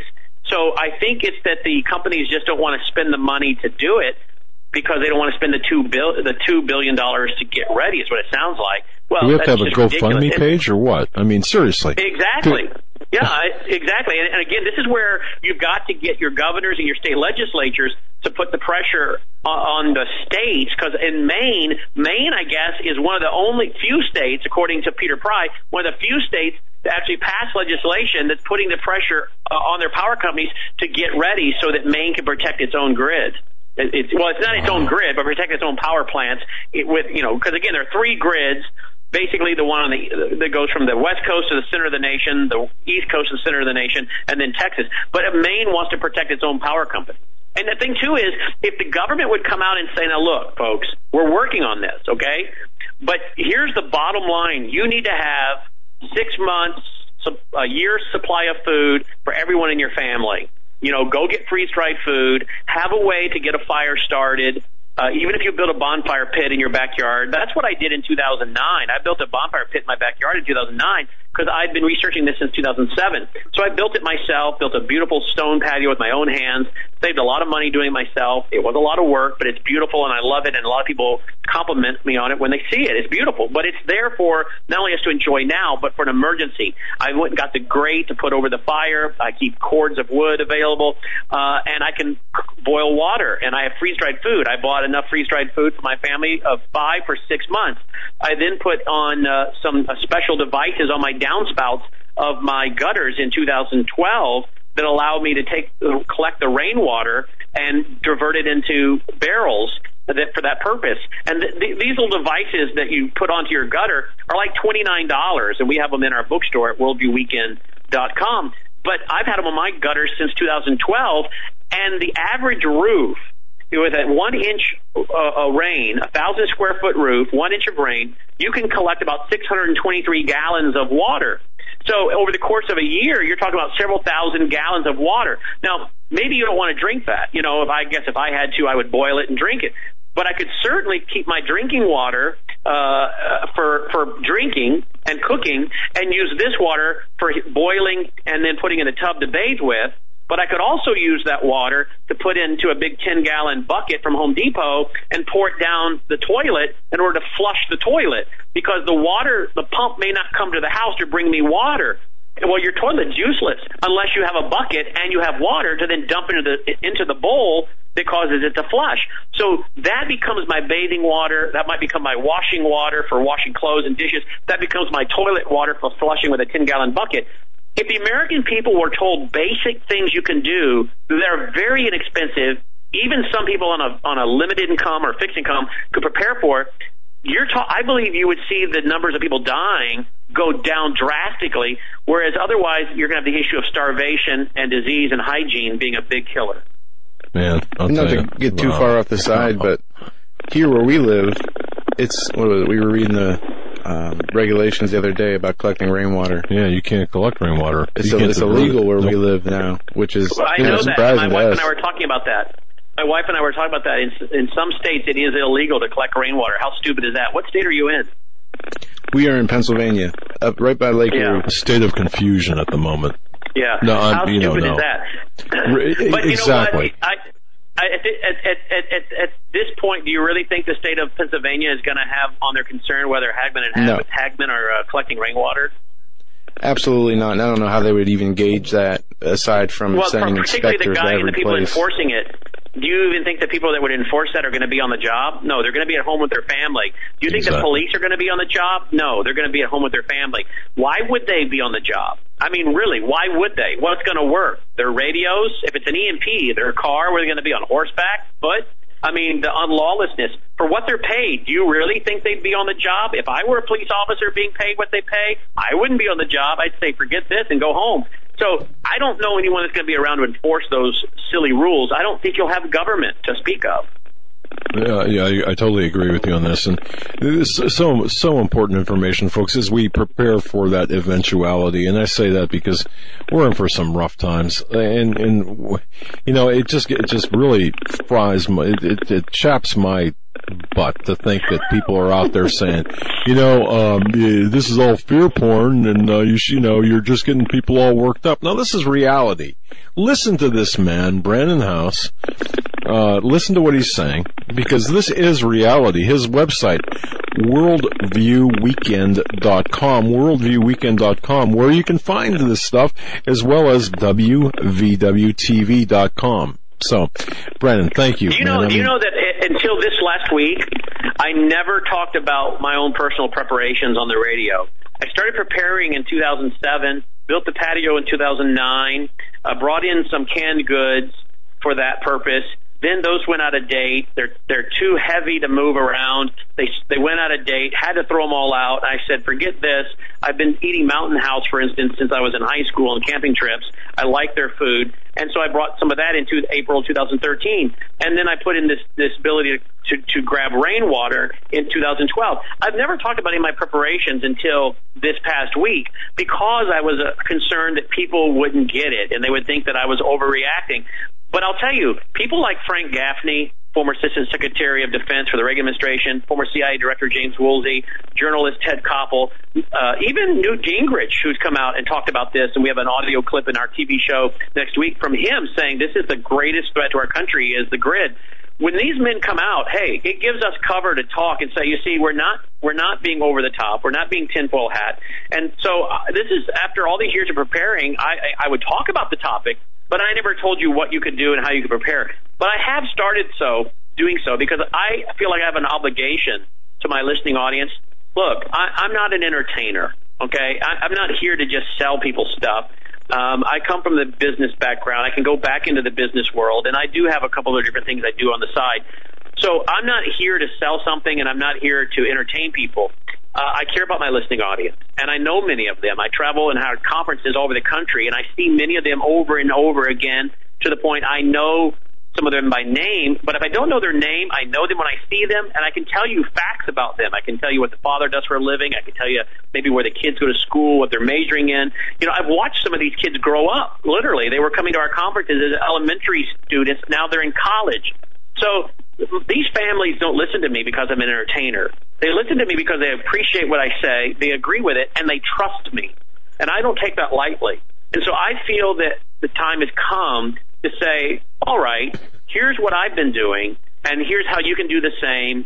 And it's very inexpensive to do some of these preparations. And you can plan for it, budget for it. Maybe instead of buying a new car, you buy a used car, take the difference in price, and get some preparations.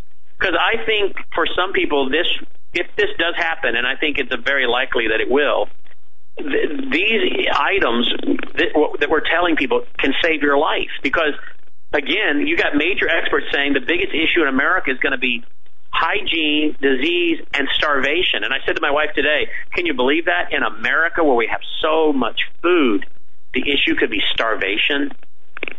That's yeah, think about that. Let that sink in, ladies and gentlemen. Starvation, and to me, it's the people.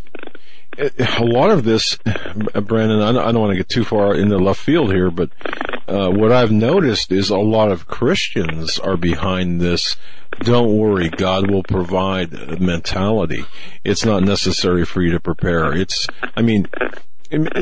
Or any degree thereof of that statement, whether it's, you know... But the Bible says a prudent man sees danger and takes refuge, and you know, God has given us the ability to think and to reason and have logic. And the Bible has a lot to say about money and wealth and working, and if you don't work, you don't eat. And the Bible talks about managing your funds and investing and getting a return And so the Bible has a lot to say about putting away and saving, and that a godly man leaves an inheritance to his kids, and he who doesn't provide for his family is worse than an infidel, an unbeliever. Amen. That's both spiritually as well as physically. Yes, spiritually as well as physically and economically. So these are people that, quite frankly, many of them have a good game. They talk a good spiritual game. And some of them may even be very, very sound theologically. They just don't have enough wisdom to apply it. Knowledge is the acquisition of truth. Knowledge is the acquisition of truth. Wisdom is the application of truth. And you know what I see is I see some really good Bible teachers, and they have a lot of knowledge, but they don't have a lot of wisdom. They don't know how to apply that to everyday life. They know how to teach a lot of facts and figures and the context and the history. They get that knowledge, but they lack the wisdom to actually apply it. And when you look at the mess that their own colleges and seminaries and universities and the book publishers they're with and some of the people they invite to their conferences, you think, you see, there's the example. You have a lot of knowledge, but you don't really seem to even know how to apply it. Well, that's the difference between having knowledge and having wisdom. Knowledge, the acquisition of truth; wisdom, the application. So even some good theological people say these silly things. Well, that again is because they don't have the biblical wisdom. Also, some of these people saying these things, some of these people are pretty well off financially. They have 2 or 3 or more homes. I don't think they're going to have to worry too much.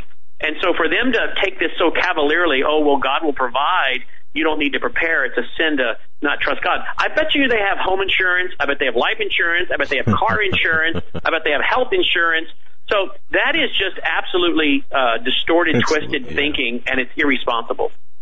And it's interesting because you have your book, Twisted Scripture, Twisted Theology. This is twisted thinking, and it's also twisted scripture and twisted theology. By the way, folks, visit Brannon Howse. Visit his website. That's worldviewweekend.com. That's worldviewweekend.com. Brannon Howse is a prolific author. You will not find a bad book in the bunch. He's a great author, including, as I said, Twisted Scripture, Twisted Theology, and seriously, my favorite, The Coming Religious Reich. And over 11 others. 13 total books. Yeah. And maybe in the next hour, Brannon, we can come back around and talk about the church and some spiritual and scriptural issues as we covered. Well, I would love to talk to you about some of the most twisted scriptures today, particularly Joel chapter 2, where, you know, people are prophesying and visions and dreams, and all these people with the word of faith, you know, and the Benny Hinn and the Creflo Dollar types, and, you know, I had this vision, I had this dream, and then they will say to me, but Brannon, you're saying these things are not for here and now and today, but Joel 2 says, your sons and your daughters. Okay, why don't we look at that passage in context, because it tells us who it's to, and it tells us when it will happen. So I'd love to knock down that one, which is causing a lot of these word of faith weirdos. You know, that's what the sad thing is. When I tell people about the Christian radio... Brannon, we're up against the break. Okay. Right after the break, we'll start right off with Joel 2. Right. Folks, you're listening to Brannon Howse on this edition of the Hagmann and Hagmann Report. Stay with us.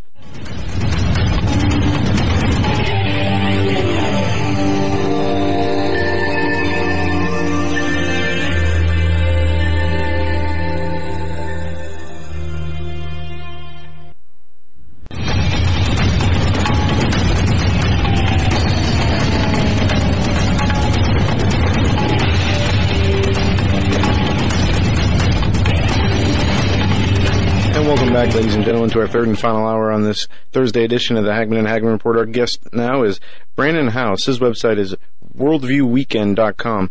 Right before the break, we were talking about the, I believe it was your book, Twisted Scripture, and how people take Scripture out of context. And you cited a specific issue, specifically Joel chapter 2, and you were going to go through the Scriptures and tell us how this is being misapplied by today's pastors. Yeah, thank you. And by the way, I apologize. I can't hear your bumper music for some reason when you go to breaks. Tell me real quick so I can write it down. What time are your next breaks at so I can write them down? Our next break's 26 minutes and 45 seconds. And, or anytime we feel that we just want to cut you off without regard to what you're saying. How's that? Okay. All right. So the next one is 26:45. Okay. And then the one after that's the end of the show at 58 minutes in. Okay, perfect. All right, I'll watch for those. I like you guys, I'm used to working off a clock. All right, Joel chapter 2. This is the one everybody, you know, people used to say, Brannon, when you come against these people who say, I had a vision, I had a dream, and this extra biblical knowledge, this is really mysticism. And when they claim this, I say, well, under what authority? Because the Bible says in Deuteronomy, Proverbs, Revelation, not to add to the Word of God.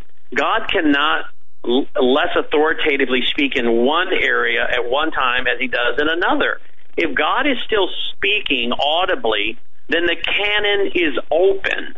If the canon is open, then it's the Word of God, and then we should be writing it down. Now, before those people listening who have agreed with everything I've said up to now start reacting, don't react to emotion. Do you want to be deceived, or do you want to know the truth?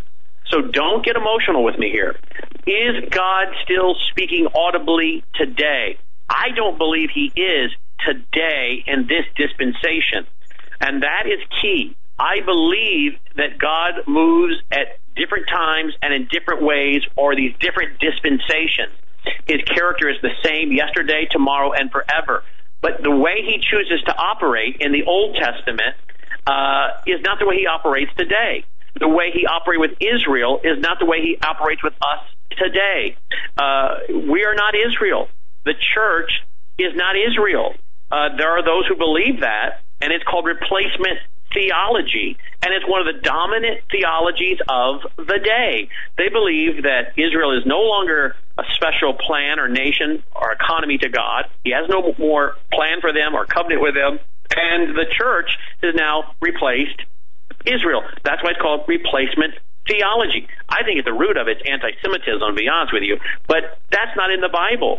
We see God indeed has a very special plan for Israel, and there will be a great revival among the Jewish people, 144,000 Jewish evangelists, and they go all over the world preaching the gospel, and many people are getting saved. And of course, they're not becoming Christians during the tribulation, because the Christians have been raptured, if you believe in a pre-tribulation rapture. What you have then are tribulation saints. And the Bible says in Revelation, so many of them are becoming believers, tribulation saints, that the number is too hard to even number, to counter. But they're also being slaughtered in great numbers by Antichrist. So we first cannot confuse the rapture with the second coming. Now, if you don't believe in a rapture, that's not a salvific issue. We can still have fellowship. You know, your salvation, my salvation is not dependent on what I believe or don't believe about the rapture. But I would say don't confuse the rapture of the church with the tribulation, with the second coming, That's what Jesus was talking about in Matthew 24, the signs of his second coming. And once the church is gone, then there will be a new dispensation. Then we see God doing amazing things, a couple angels flying across the sky, preaching the everlasting gospel. We have all kinds of things taking place. But during this church age, we don't see God audibly speaking. He could if he wanted to. I don't know why that's a problem for people. He was silent for 400 years between the Old Testament and the New Testament. So why is it a problem that he's been silent now when we have his word? He used to speak through his prophets. Now he speaks through his son being the Word that became flesh and dwelt among us. That's what Hebrews tells us. So when people look at Joel 2 and say, well, Brannon, yeah, God is audibly speaking today. Look at Joel 2, visions and dreams. I say, okay, let's go there. And Joel 2, verse 28 says, and it shall come to pass afterward that I will pour out my spirit on all flesh. Your sons and your daughters shall prophesy. Wait a minute, your sons, your daughters, who are they talking about? I believe that's the house of Israel. How do we know that? Well, Scripture confirms Scripture. Scripture interprets Scripture. Go over to Zechariah chapter 12, verse 9. It shall be in that day that I will seek to destroy all the nations that come against Jerusalem. and I will pour on the house of David, that's the Jewish people, and the inhabitants of Jerusalem, that's the Jewish people, the spirit of grace and supplication, when they will look on me whom they pierced. Yes, they will mourn for him as one who mourns for his only son, and grieve for him as one grieves for a firstborn. So back to Joel 2, your sons, your daughters, a special pouring out of blessing. And what will they do? They shall prophesy. Well, that doesn't always mean extra-biblical revelation. In fact, the word prophecy until the medieval times actually meant proclamation or pronouncement of truth. So if your pastor has the gift of prophecy, that doesn't mean he has the gift of foreknowledge. It means he has the gift of foretelling. There's the difference between foretelling and foreknowledge. It doesn't have to do with extra-biblical revelation. The gift of prophecy can be the gift of speaking forth truth. And that's what the Jewish people will be doing. They will be preaching and evangelizing and preaching truth.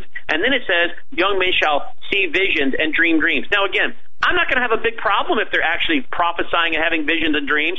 The church age is gone. The church has been raptured. This is a different dispensation. And, hey, for Pete's sake, there's a couple angels flying across the sky preaching the everlasting gospel. We have two witnesses in Jerusalem who are prophets, and fire is coming out of their mouth, and they're shutting up heaven from raining. Oh, yeah, there's going to be some amazing things going on. But let's not confuse what went on in the Old Testament or even the New Testament with the apostles with what's going on now in the church age. We see no continuation in the scriptures in 1st and 2nd Timothy or Titus for the continuation of prophets and apostles. We see it for elders, evangelists, pastors, bishops, overseers, but not apostles. To be an apostle, you had to be called of God. You had to see the risen Lord, whom we have not yet seen, yet we love. No apostles today. We don't need them. The apostles were to lay down the foundational doctrine of the church. You only lay a foundation down one time. Do we have elders? Yes. Pastors, bishops, overseers? Yes. Apostles and prophets? Today, no. But don't confuse what will happen outside the church age in the next dispensation with Israel. Then it goes on to say, I will pour out my spirit in those days, verse 29, and I shall show wonders in the heavens and in the earth, and blood and fire and pillars of smoke, and the sun shall be turned into darkness and the moon into blood. Well, this is where people start now getting all crazy and talking about blood moons and all these books they write, and all these bad things are going to happen. Did any of that stuff happen? No. Can bad things happen? Yes. But the blood moon that's happening here, when does that happen? Well, verse 31 tells you. Before the coming of the great and awesome day of the Lord. Well, when is the great and awesome day of the Lord? The great and awesome day of the Lord is the right. Well, it's the judgment of God at the second coming. And Jesus talked about it himself if you go over to Matthew chapter 24. Matthew chapter 24, verse 29. Jesus speaking. Matthew 24, verse 29, immediately after the tribulation. When? After the tribulation, after those 7 years of those days, the sun will be darkened, and the moon will not give its light, the stars will fall from the heaven, and the powers of the heavens will be shaken. Then the sign of the Son of Man will appear in the heavens, and then all the tribes of the earth will mourn, and they will see the Son of Man coming on the clouds of heaven with the power of great glory. There is Jesus Christ himself telling his disciples in Matthew 24, this is how it's going to happen. Doesn't that sound consistent with what's going on in Joel 2? Doesn't that sound consistent with what we see the signs are in Revelation? So when does this Joel 2 thing happen? It happens at the great and terrible day of the Lord, the judgment of the Lord at the end of the tribulation. And who are doing these things? Your sons, your daughters. Who is that? That's the people of Israel, that blessed nation that God is a covenant with. He will keep his covenant. And the whole reason for the tribulation, folks, is not to purify the church, not to purify the bride. That's already happened. It is to bring the children of Israel to salvation. And that's why Ezekiel 38 says, God puts a hook. That's literally what it says in Ezekiel 38. God puts a hook in the mouth of those nations. Russia, Turkey, all these nations that were listed. Iran, which was Persia, now Iran. Why does he put a hook in their mouth and draw them out to come against Israel? So that God can destroy them. So what? It says right there in Ezekiel 38, so the whole world will know that he is Lord. He does it for his own glory, and he protects those children of Israel, and he has a special plan for them, and it is that they will come to know that he is Lord, receive him as Yeshua, as Messiah, and he will fulfill that promise to the Jewish people. God is not done with Israel, And these people that believe in replacement theology, I think at their core is anti-Semitism.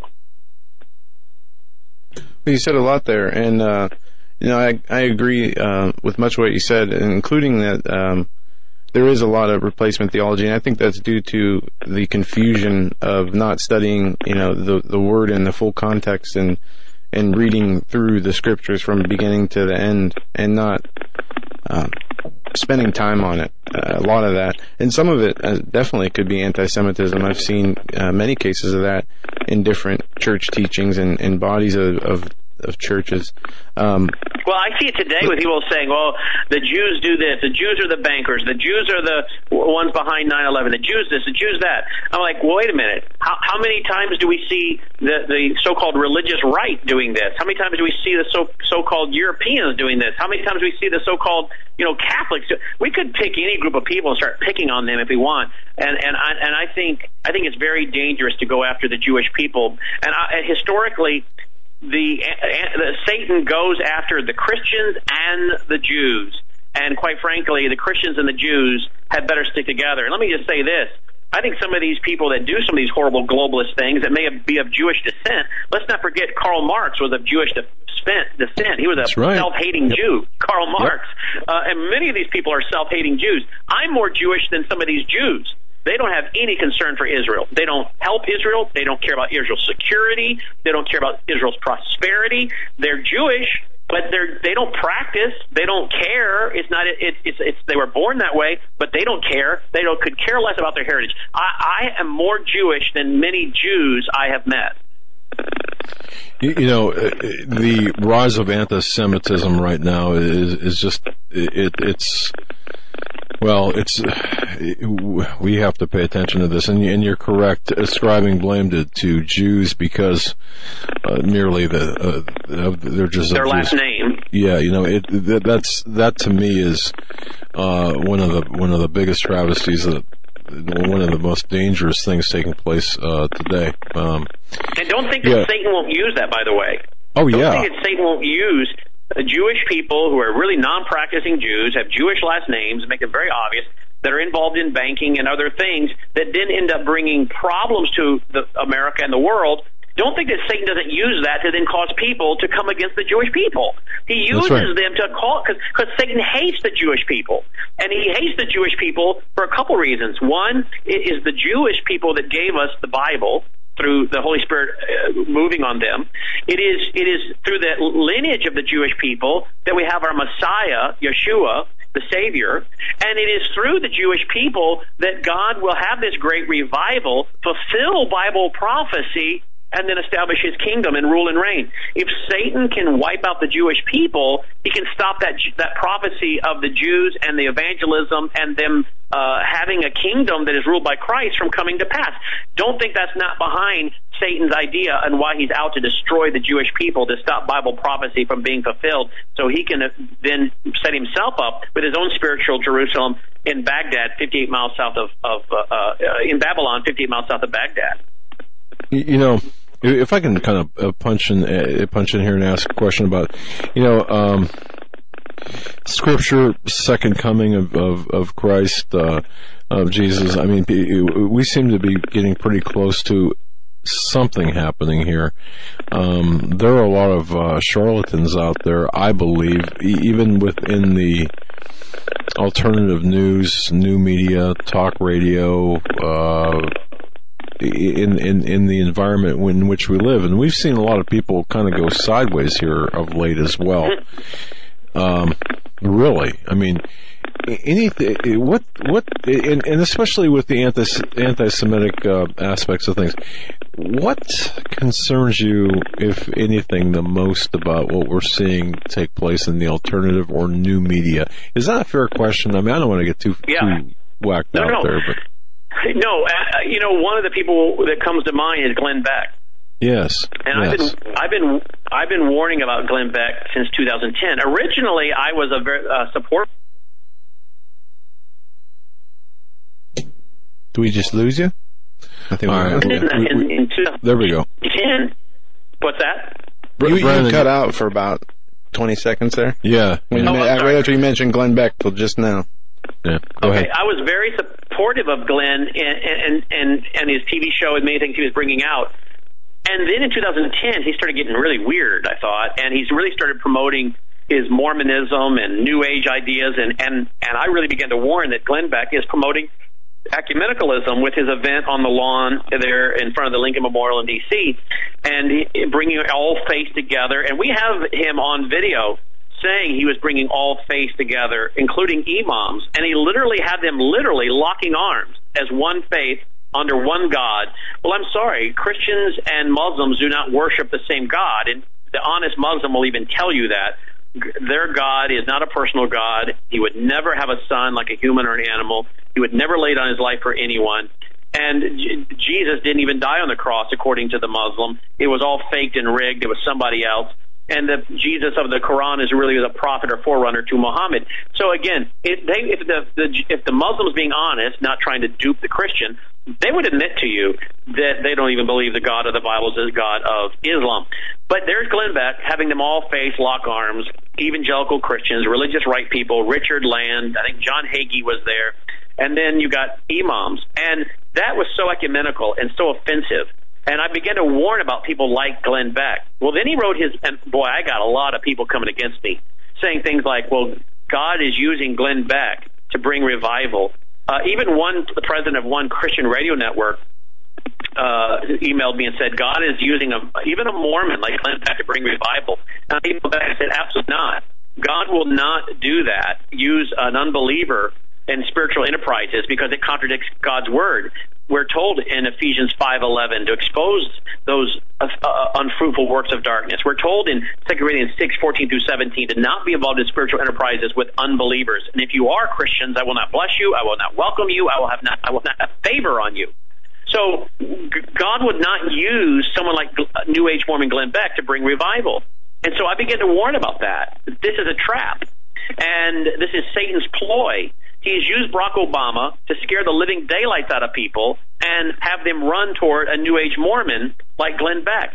And the Bible says that Satan appears as an angel of light. Would it be that surprising then if his ministers also appear as angels of righteousness or ministers of light?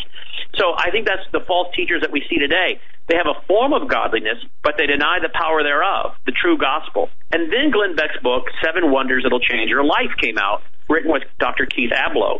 Well, I did a review of that book. It was basic New Age mysticism, Gnosticism, no one's going to hell, you can earn your own salvation, all roads lead to God, universalism. And I kept warning, and I kept warning.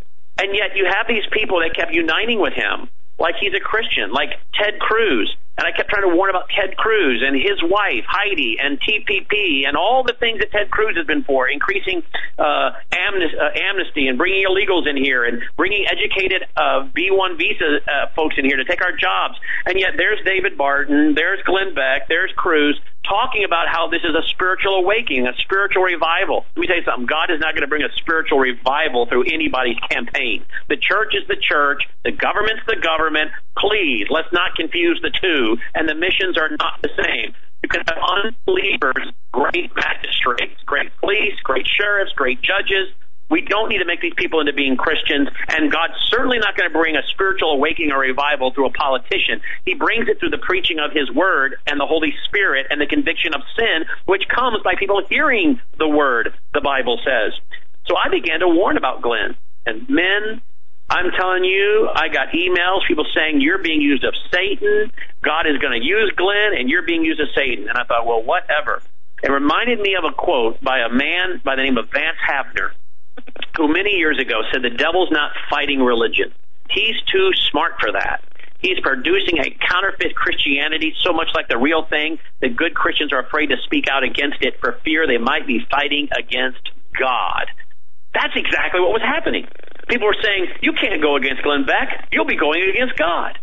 And then yet look at his teachings. He goes to Liberty University, and in his commencement address, he says, I am that I am. It's a title for God. Never use it in vain. Use it to create what you want to become. I am blank. And then he started teaching this on his TV show. We have the video.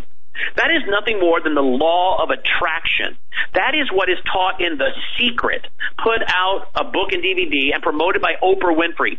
That is basic New Age shamanism that says that your words have the power to create.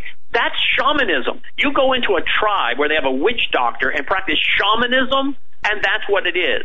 Today, we call it the Word of Faith movement, positive confession, name it and claim it, the prosperity gospel. And you know what it really is? It's white magic.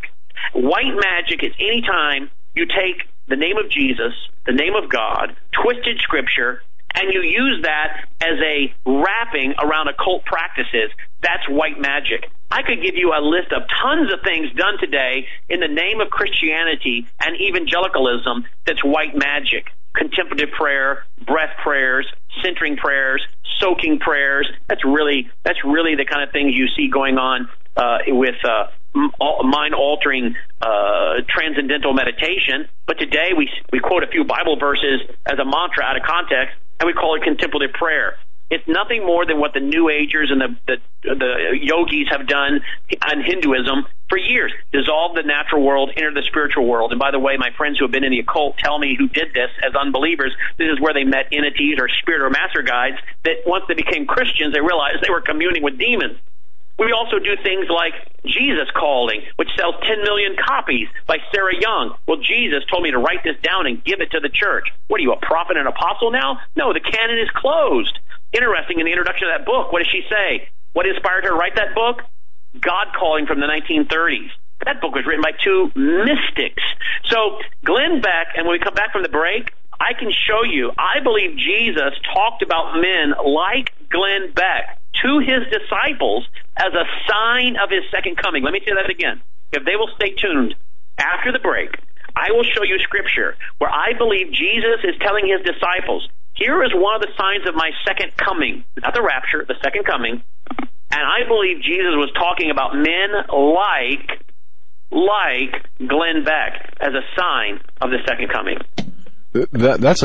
Wow, that's a great cliffhanger as we approach the break. So, just wow. Okay, so we're talking with Brannon Howse. I mean, I don't know how else to say this, but I truly believe God has given us the platform to bring you people such as Brannon Howse. The level of information that he provides. He's the author, a very prolific author of the book Twisted Scripture, Twisted Theology, author of Religious Trojan Horse, as well as The Coming Religious Reich. That's a fantastic, but they're all great books, by the way, folks. All of them great books. We do have about 2 minutes left here, Brannon. Tell us again. I can give the scripture if you want. Well, yeah, go ahead, and then we can, yeah, go ahead. Why don't you do that now? Okay. His disciples asked Christ, what's the sign of your second coming? And in Luke chapter 21, verse 8, here's what we read. Luke chapter 21, verse 8. And he said, take heed that you not be deceived, for many will come in my name, saying, I am he, and the time has drawn near. Therefore, do not go after them. Now, what's very interesting is, I don't care if you're looking at the King James, New King James, English Standard Version, New American Standard, whatever you're looking at. Your translation, your version of the Bible, will have the word he in italics. So, for many will come in my name, saying, I am he. And notice the word he is in italics. Why is it in italics? Because it was not in the original manuscript. Because there's another passage of Scripture that talks about many will come in my name saying, I am the Christ. The translators put the word he in there, thinking it was more consistent with what was being said in another gospel. But in the original translation, in the original autograph, what Christ really said was, when men come in my name, for many will come in my name saying, I am. I am. What do you mean many will come in my name? Many will claim to be Christians, run around saying they're Christians, and they'll say, hey, I am that I am. It's a title for God. Never use it in vain. Use it to create what you want to become. I am blank. Your words have the power to create. Say what you want to be. Positive confession. What do we have today? So-called Christians coming in the name of Christ, teaching I am. What Jesus really said is, when men run around claiming to be Christians, claiming to represent Christianity, claiming to represent me, and they come to you and say, I am, you better look out. The second coming is near. Man, because again, the word he is not in the original. Jesus didn't say when men say I am he. He said when men say I am, you better look out. That is, I got it. I mean, now that makes sense. Not that it didn't before, but the clarification, folks. Man, go back and listen to that again. Brannon Howse is our guest. His website, WeekendWorldview.com. WorldviewWeekend.com. Somebody help me. Somebody. Okay, WorldviewWeekend.com. We're going to be right back. Put me out of my misery during the break, Joe.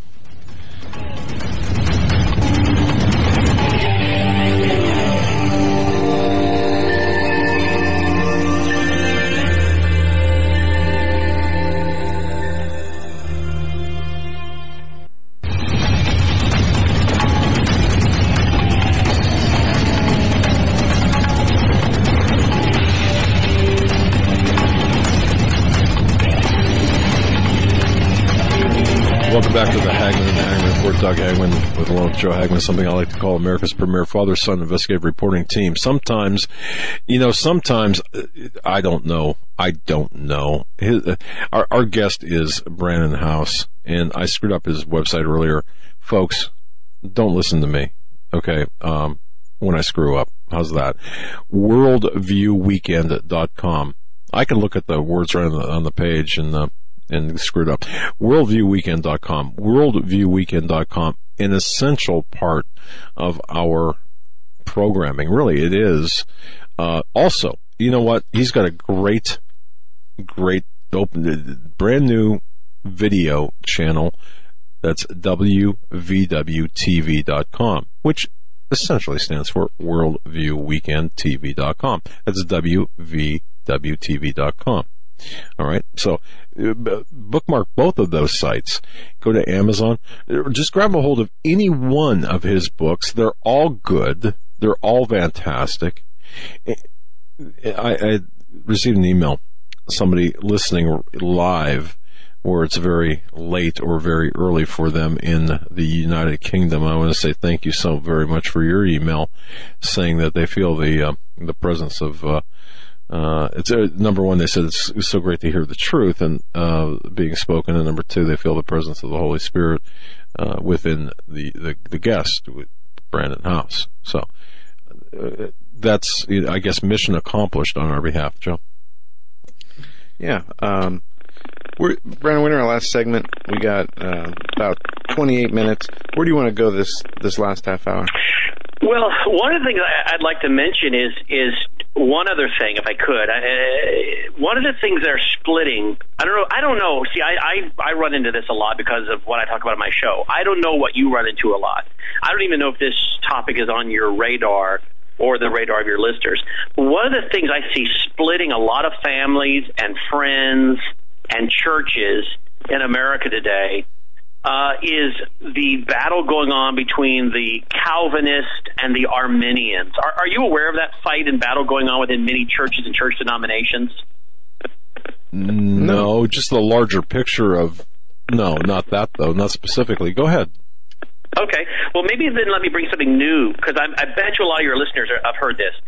Calvinist, and again, that's a loaded term. What do you mean by that? But there are those who believe and teach as the idea that people are only saved by the Holy Spirit revealing their sin to them and Christ calling them or choosing them or having them predestined to salvation. And then there are others, that are called Arminians, who believe that, no, I choose to accept Christ. I choose. It's me, all me. And these are your Calvinists and your Arminians. And many of them would agree on many vital issues and theological issues, but they're fighting each other within evangelicalism and splitting families and friends and churches over this. I want to show you something. And not to interrupt you, but we have heard many people talk about this. We've actually had a few shows where we've debated and talked with people about this issue. I just haven't heard. We haven't heard it put in that context of the denominational differences. Oh, yeah, denominations and churches are being split over this. I want to show you something real quick with two passages of Scripture that I think will show your audience, and here's why I'm trying to bring it up, is to show your audience the importance of understanding the Bible so that we not only understand what's going on in the Middle East, what's going on in Russia and Iran and Turkey and Afghanistan, what could be going on with the attack of our power grid, why America's not mentioned in the last days, false teachers like Glenn Beck, but maybe even to learn how we can go to the Scriptures to handle arguments among fellow believers, and that we can then have peace and unity together through the Scriptures, and then together work together to accomplish some of the things we need to do, including fulfilling the Great Commission. So go to Matthew chapter 11, if you have your Bibles, and verse 27. Matthew chapter 11, verse 27. All things, this is Christ speaking, all things have been delivered to me by my Father, and no one knows the Son except the Father. Now listen to this. Nor does anyone know the Father except the Son and the one to whom the Son wills to reveal him. Hey, that's pretty clear. People cannot understand their sinful depravity, fallen state, their need for a godly sorrow that produces repentance unto salvation, as described in 2 Corinthians 7, 9 through 11, unless the Son wills to reveal himself to them. That's what? That's election. That's predestination. That's election. That's predestination. But look at verse 28. Come to me, all ye who labor and are heavy laden, and I will give you rest. Take my yoke upon you and learn from me, for I am gentle and lowly in heart, and you will find rest for your souls. What's verse 28? Come! Come! Come! No one's being told, hey, you can't come. No one will be in hell saying, well, I wanted to believe, but I wasn't allowed. What do you see right there? You see predestination, election, chosen from the foundation of the earth, chosen before the foundation of the earth, the Bible says. Your name is written in the Lamb's Book of Life before the foundation of the earth. But then look at where verse 28 says, come, come. You see, this is what is known theologically as an antinomy, an apparent contradiction. It's an apparent contradiction. Man's responsibility. Why do we have responsibility? The moral law, written in our heart and mind, universal consent. We all know universally it's wrong to steal, lie, cheat, commit adultery, murder. It's been placed in our heart and our mind. Romans 1, Romans 2, Romans 3 tells us that. General revelation, creation, the heavens declare the glory of God, the firmament showeth its handiwork. Man's responsibility. There has to be a creator. Look at this order and design. Man's responsibility.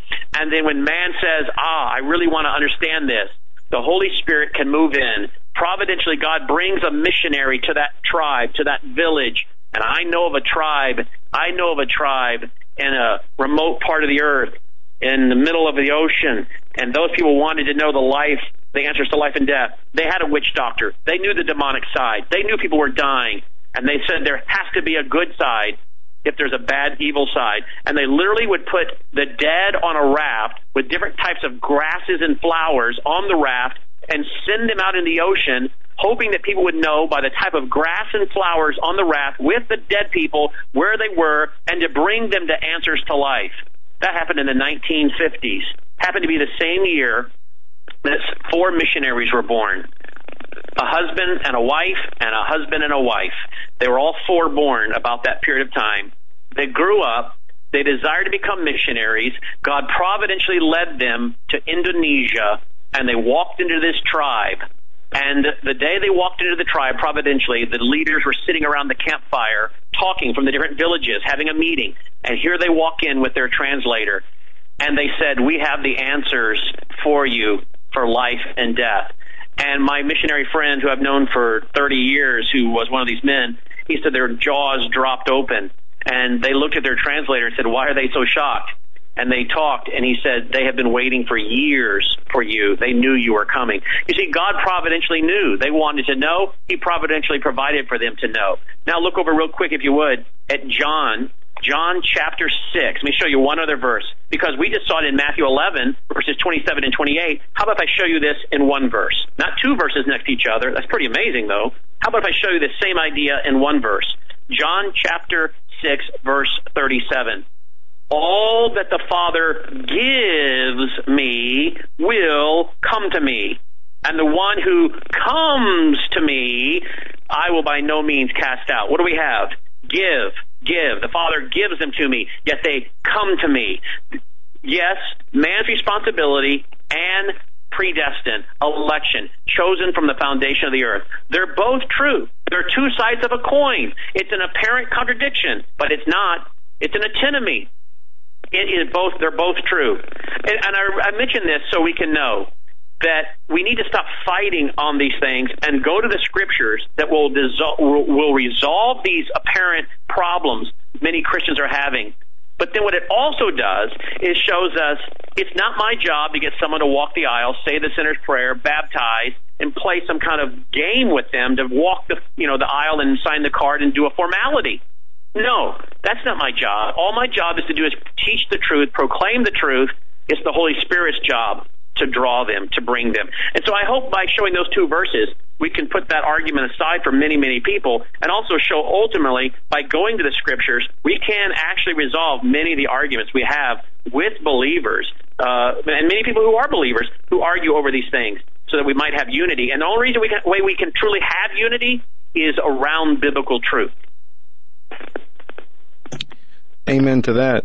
In your book, switching subjects here, in your book, Grave Influence, you talk about John Maynard Keynes and the influence he still has on America and the world today.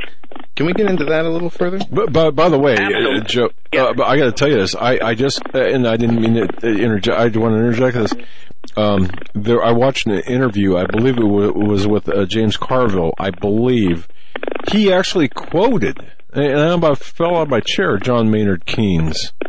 I just thought it was kind of interesting at this time in our nation's history, quoting John Maynard Keynes. But go ahead, sir.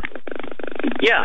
Well, John Maynard Keynes was one of the folks that was part of what we would call Keynesian economics. He was a member of the British Fabian Socialist Society. If you remember, Fabian Socialism was founded in London in 1883. If you remember the Fabian window that has the two people banging on the hot earth, it was created by George Bernard Shaw, the Fabian window, the stained glass window, two men banging on a hot globe that's on fire, that's just come out of the fire behind one of the men, and they're banging on it with gavels on an anvil. And it says in the stained glass window, remold it near to the heart's desire.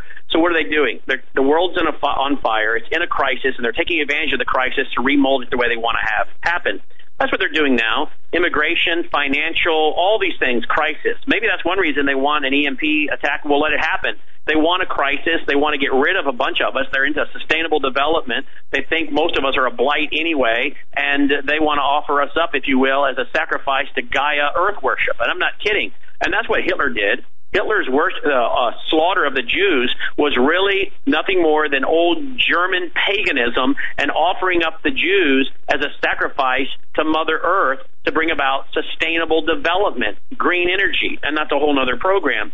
But this is the Fabian socialists. They want problems because they use the chaos to bring about what they want. So remember the Fabian Socialist Society, remember the Fabian window. Well, John Maynard Keynes was a Fabian socialist, and he believed that anytime spending slowed down or the economy slowed down, then the government would become the primary spender to jumpstart the economy again. And remember, Fabians want socialism by evolution, not revolution, over time. And John Maynard Keynes is the reason the Depression lasted longer.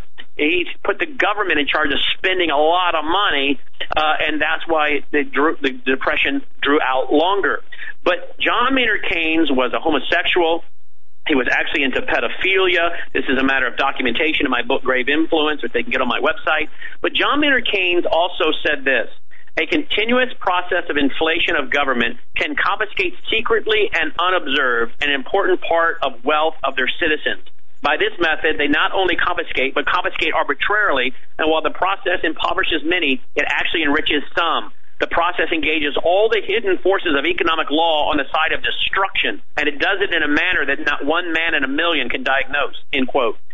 Well, that's what we see happening with the Federal Reserve, created in 1930. They're not federal. They have no reserve. They've inflated our currency. It's now worth about 3 or 4 cents in purchasing power as it was in 1913. They've stolen our wealth from us. John Maynard Keynes also helped start the International Monetary Fund. The International Monetary Fund, which, by the way, just accepted October 1st, the yuan, the Chinese yuan, into their basket of world reserve currencies. Well, isn't that interesting? Because the BRIC system, this banking system made up of Brazil, Russia, India, China, and South Africa, the BRICS system, they're going to go their own way with their own system. They won't need the American dollar as the world reserve currency. They won't need the American dollar as the petrodollar to buy oil anymore. Soon, that's coming to an end.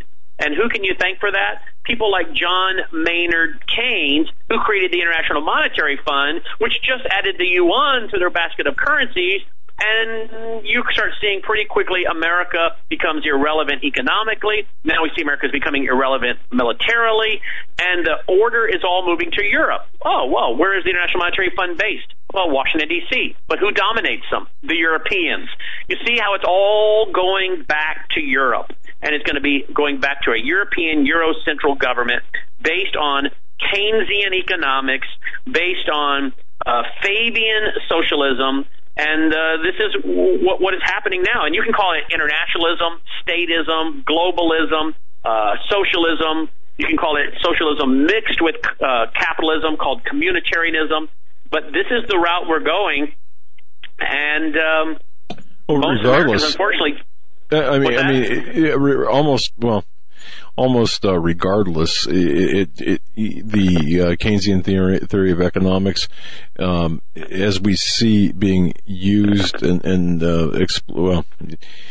as we see taking place right now, this is making a uniparty out of the right and the left. I mean, the right and left, as you point out in your book, Religious Trojan Horse, you warn that the left and the right politically are merging in many ways. This is key. Go ahead. Yeah, well, I'll give you an example.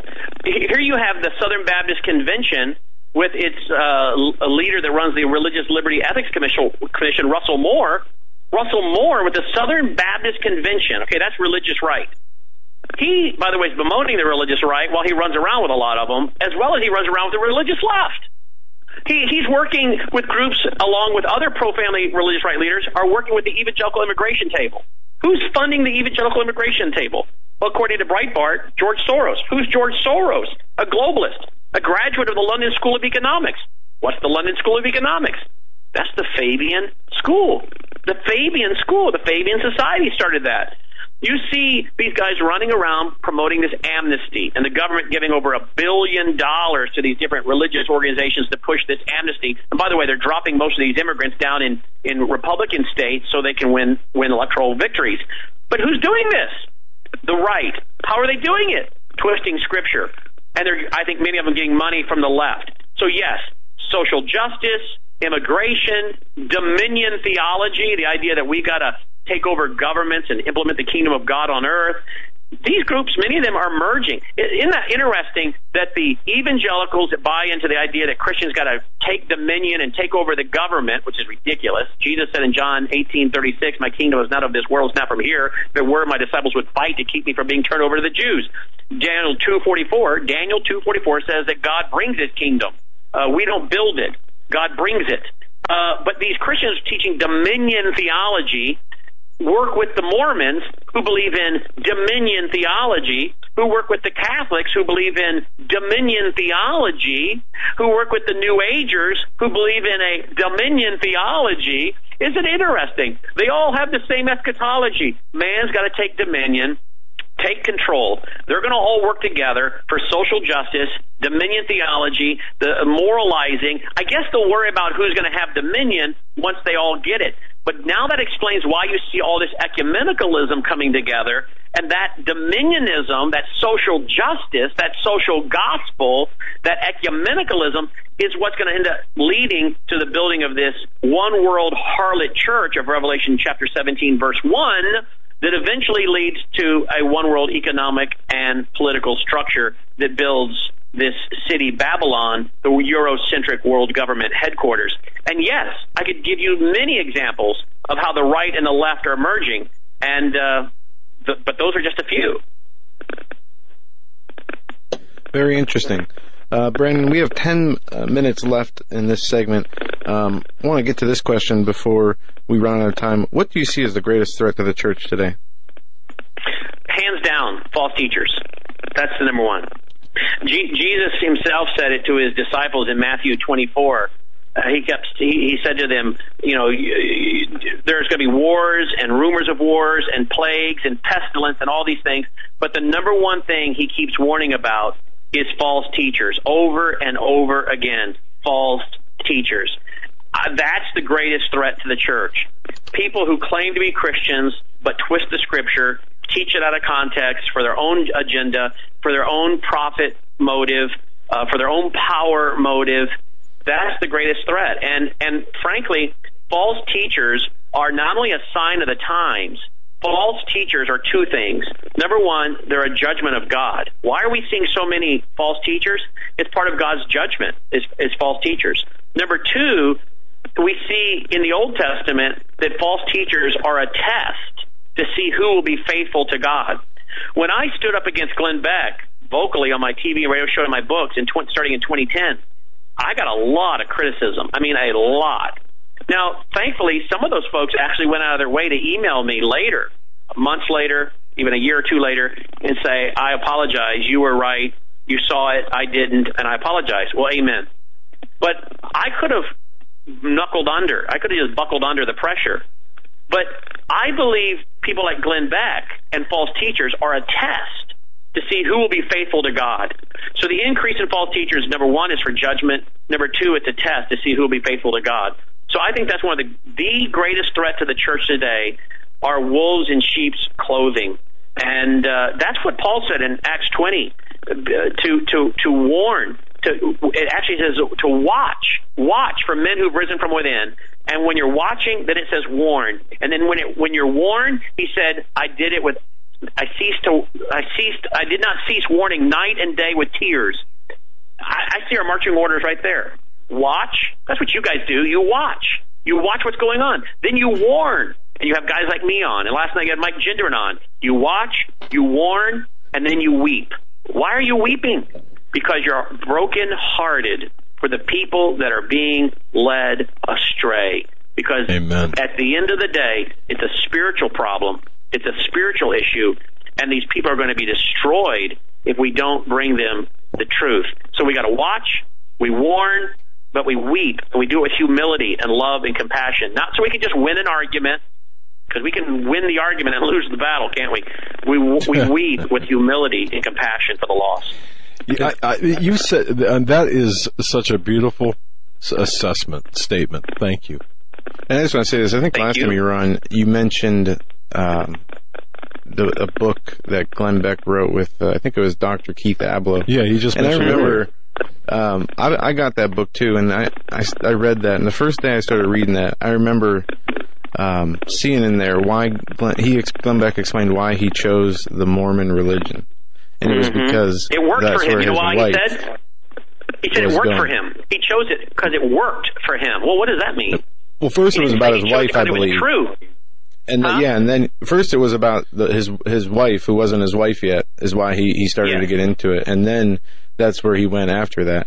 But there was no, and that kind of opened my eyes to that right away, that reading that book. And I got that book because I thought Glenn Beck was interesting and exactly what, you were probably emailed why you were telling it like it was, because everything sounded good. But then once you start to dissect what he was saying and to see it for what it is, it was very troubling, and it did not make sense. And what is happening to Glenn Beck today? Are you guys keeping track of what's happening to the Blaze, according to the news reports? Yeah. He's crashing and burning, isn't he? Yep. Yeah. Yep. And we would expect the same fate. And that's something people need to understand, I think, because we as watchmen, and this is my belief, you know, we can never squander any opportunity. We can never misguide people. We have an awesome responsibility, I believe. And you know, we're going to make mistakes. We're flat out going to tell you we're going to make mistakes. But one thing that we will never, ever, ever do is intentionally mislead, especially in matters of salvation and matters of the gospel. And we're so thankful to have people like yourself on.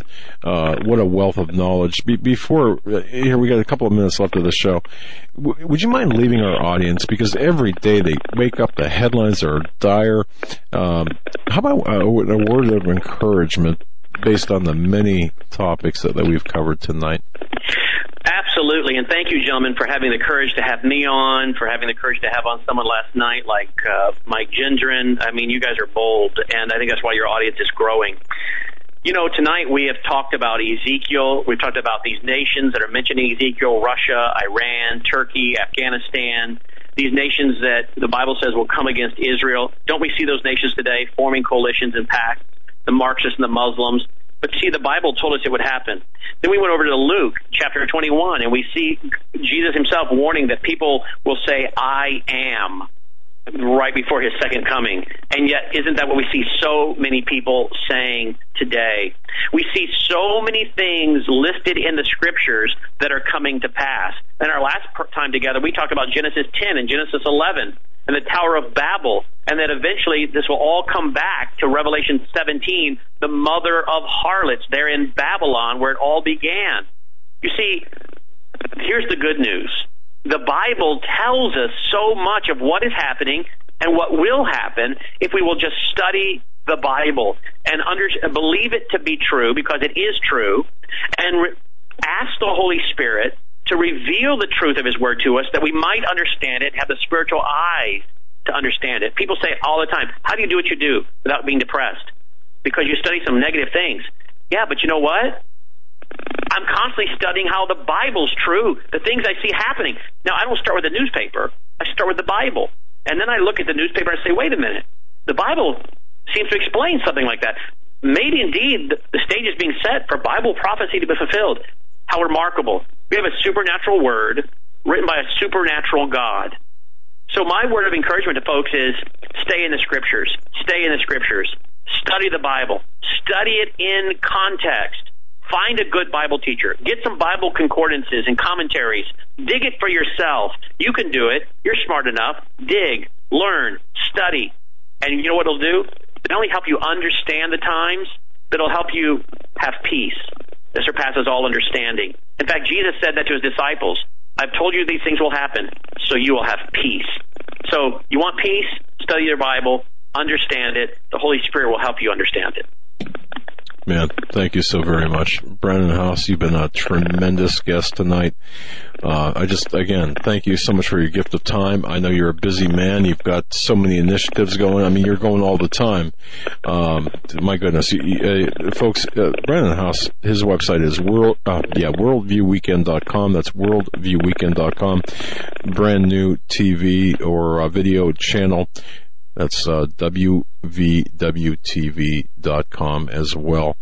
God bless you, my friend. Thank you. Until next time. Thank you, guys. Thanks for having the courage to have me on. Hey, no problem at all. Thanks for coming on. All right, folks. Thank you, guys. All right. Folks, that'll do it for us tonight. I would urge everyone, please, watch HagmannReport.com. And tomorrow night, Rick Wild's son's going to be on with us. On the last hour, yeah. Yeah, to talk about a movie project that he's been working on, and he'll be on in the third hour, and we have a couple of separate guests in hours 1 and 2, and it's going to be a fantastic show. Yeah, I'm excited about Jeremy Wiles is a great young man, and he's got some good information. Folks, again, we are living in the most dangerous period in American history in modern day. Please understand what we're facing. I believe we hit a little bit the first hour. Watch HagmannReport.com. Take a look at that. Check it frequently, because I'm going to be putting some things up there based on inside information that we're getting from people within the within the Patriot group, within the intelligence venues, NYPD, and other organizations. Not that we've got an exclusive, but I think you can relate. Our information's been pretty spot on over the last couple of weeks. Just want to say thank you from the bottom of our hearts for listening. God bless each and every one of you. Stay safe. Always hit your knees. Pray, pray, pray, and saddle for battle.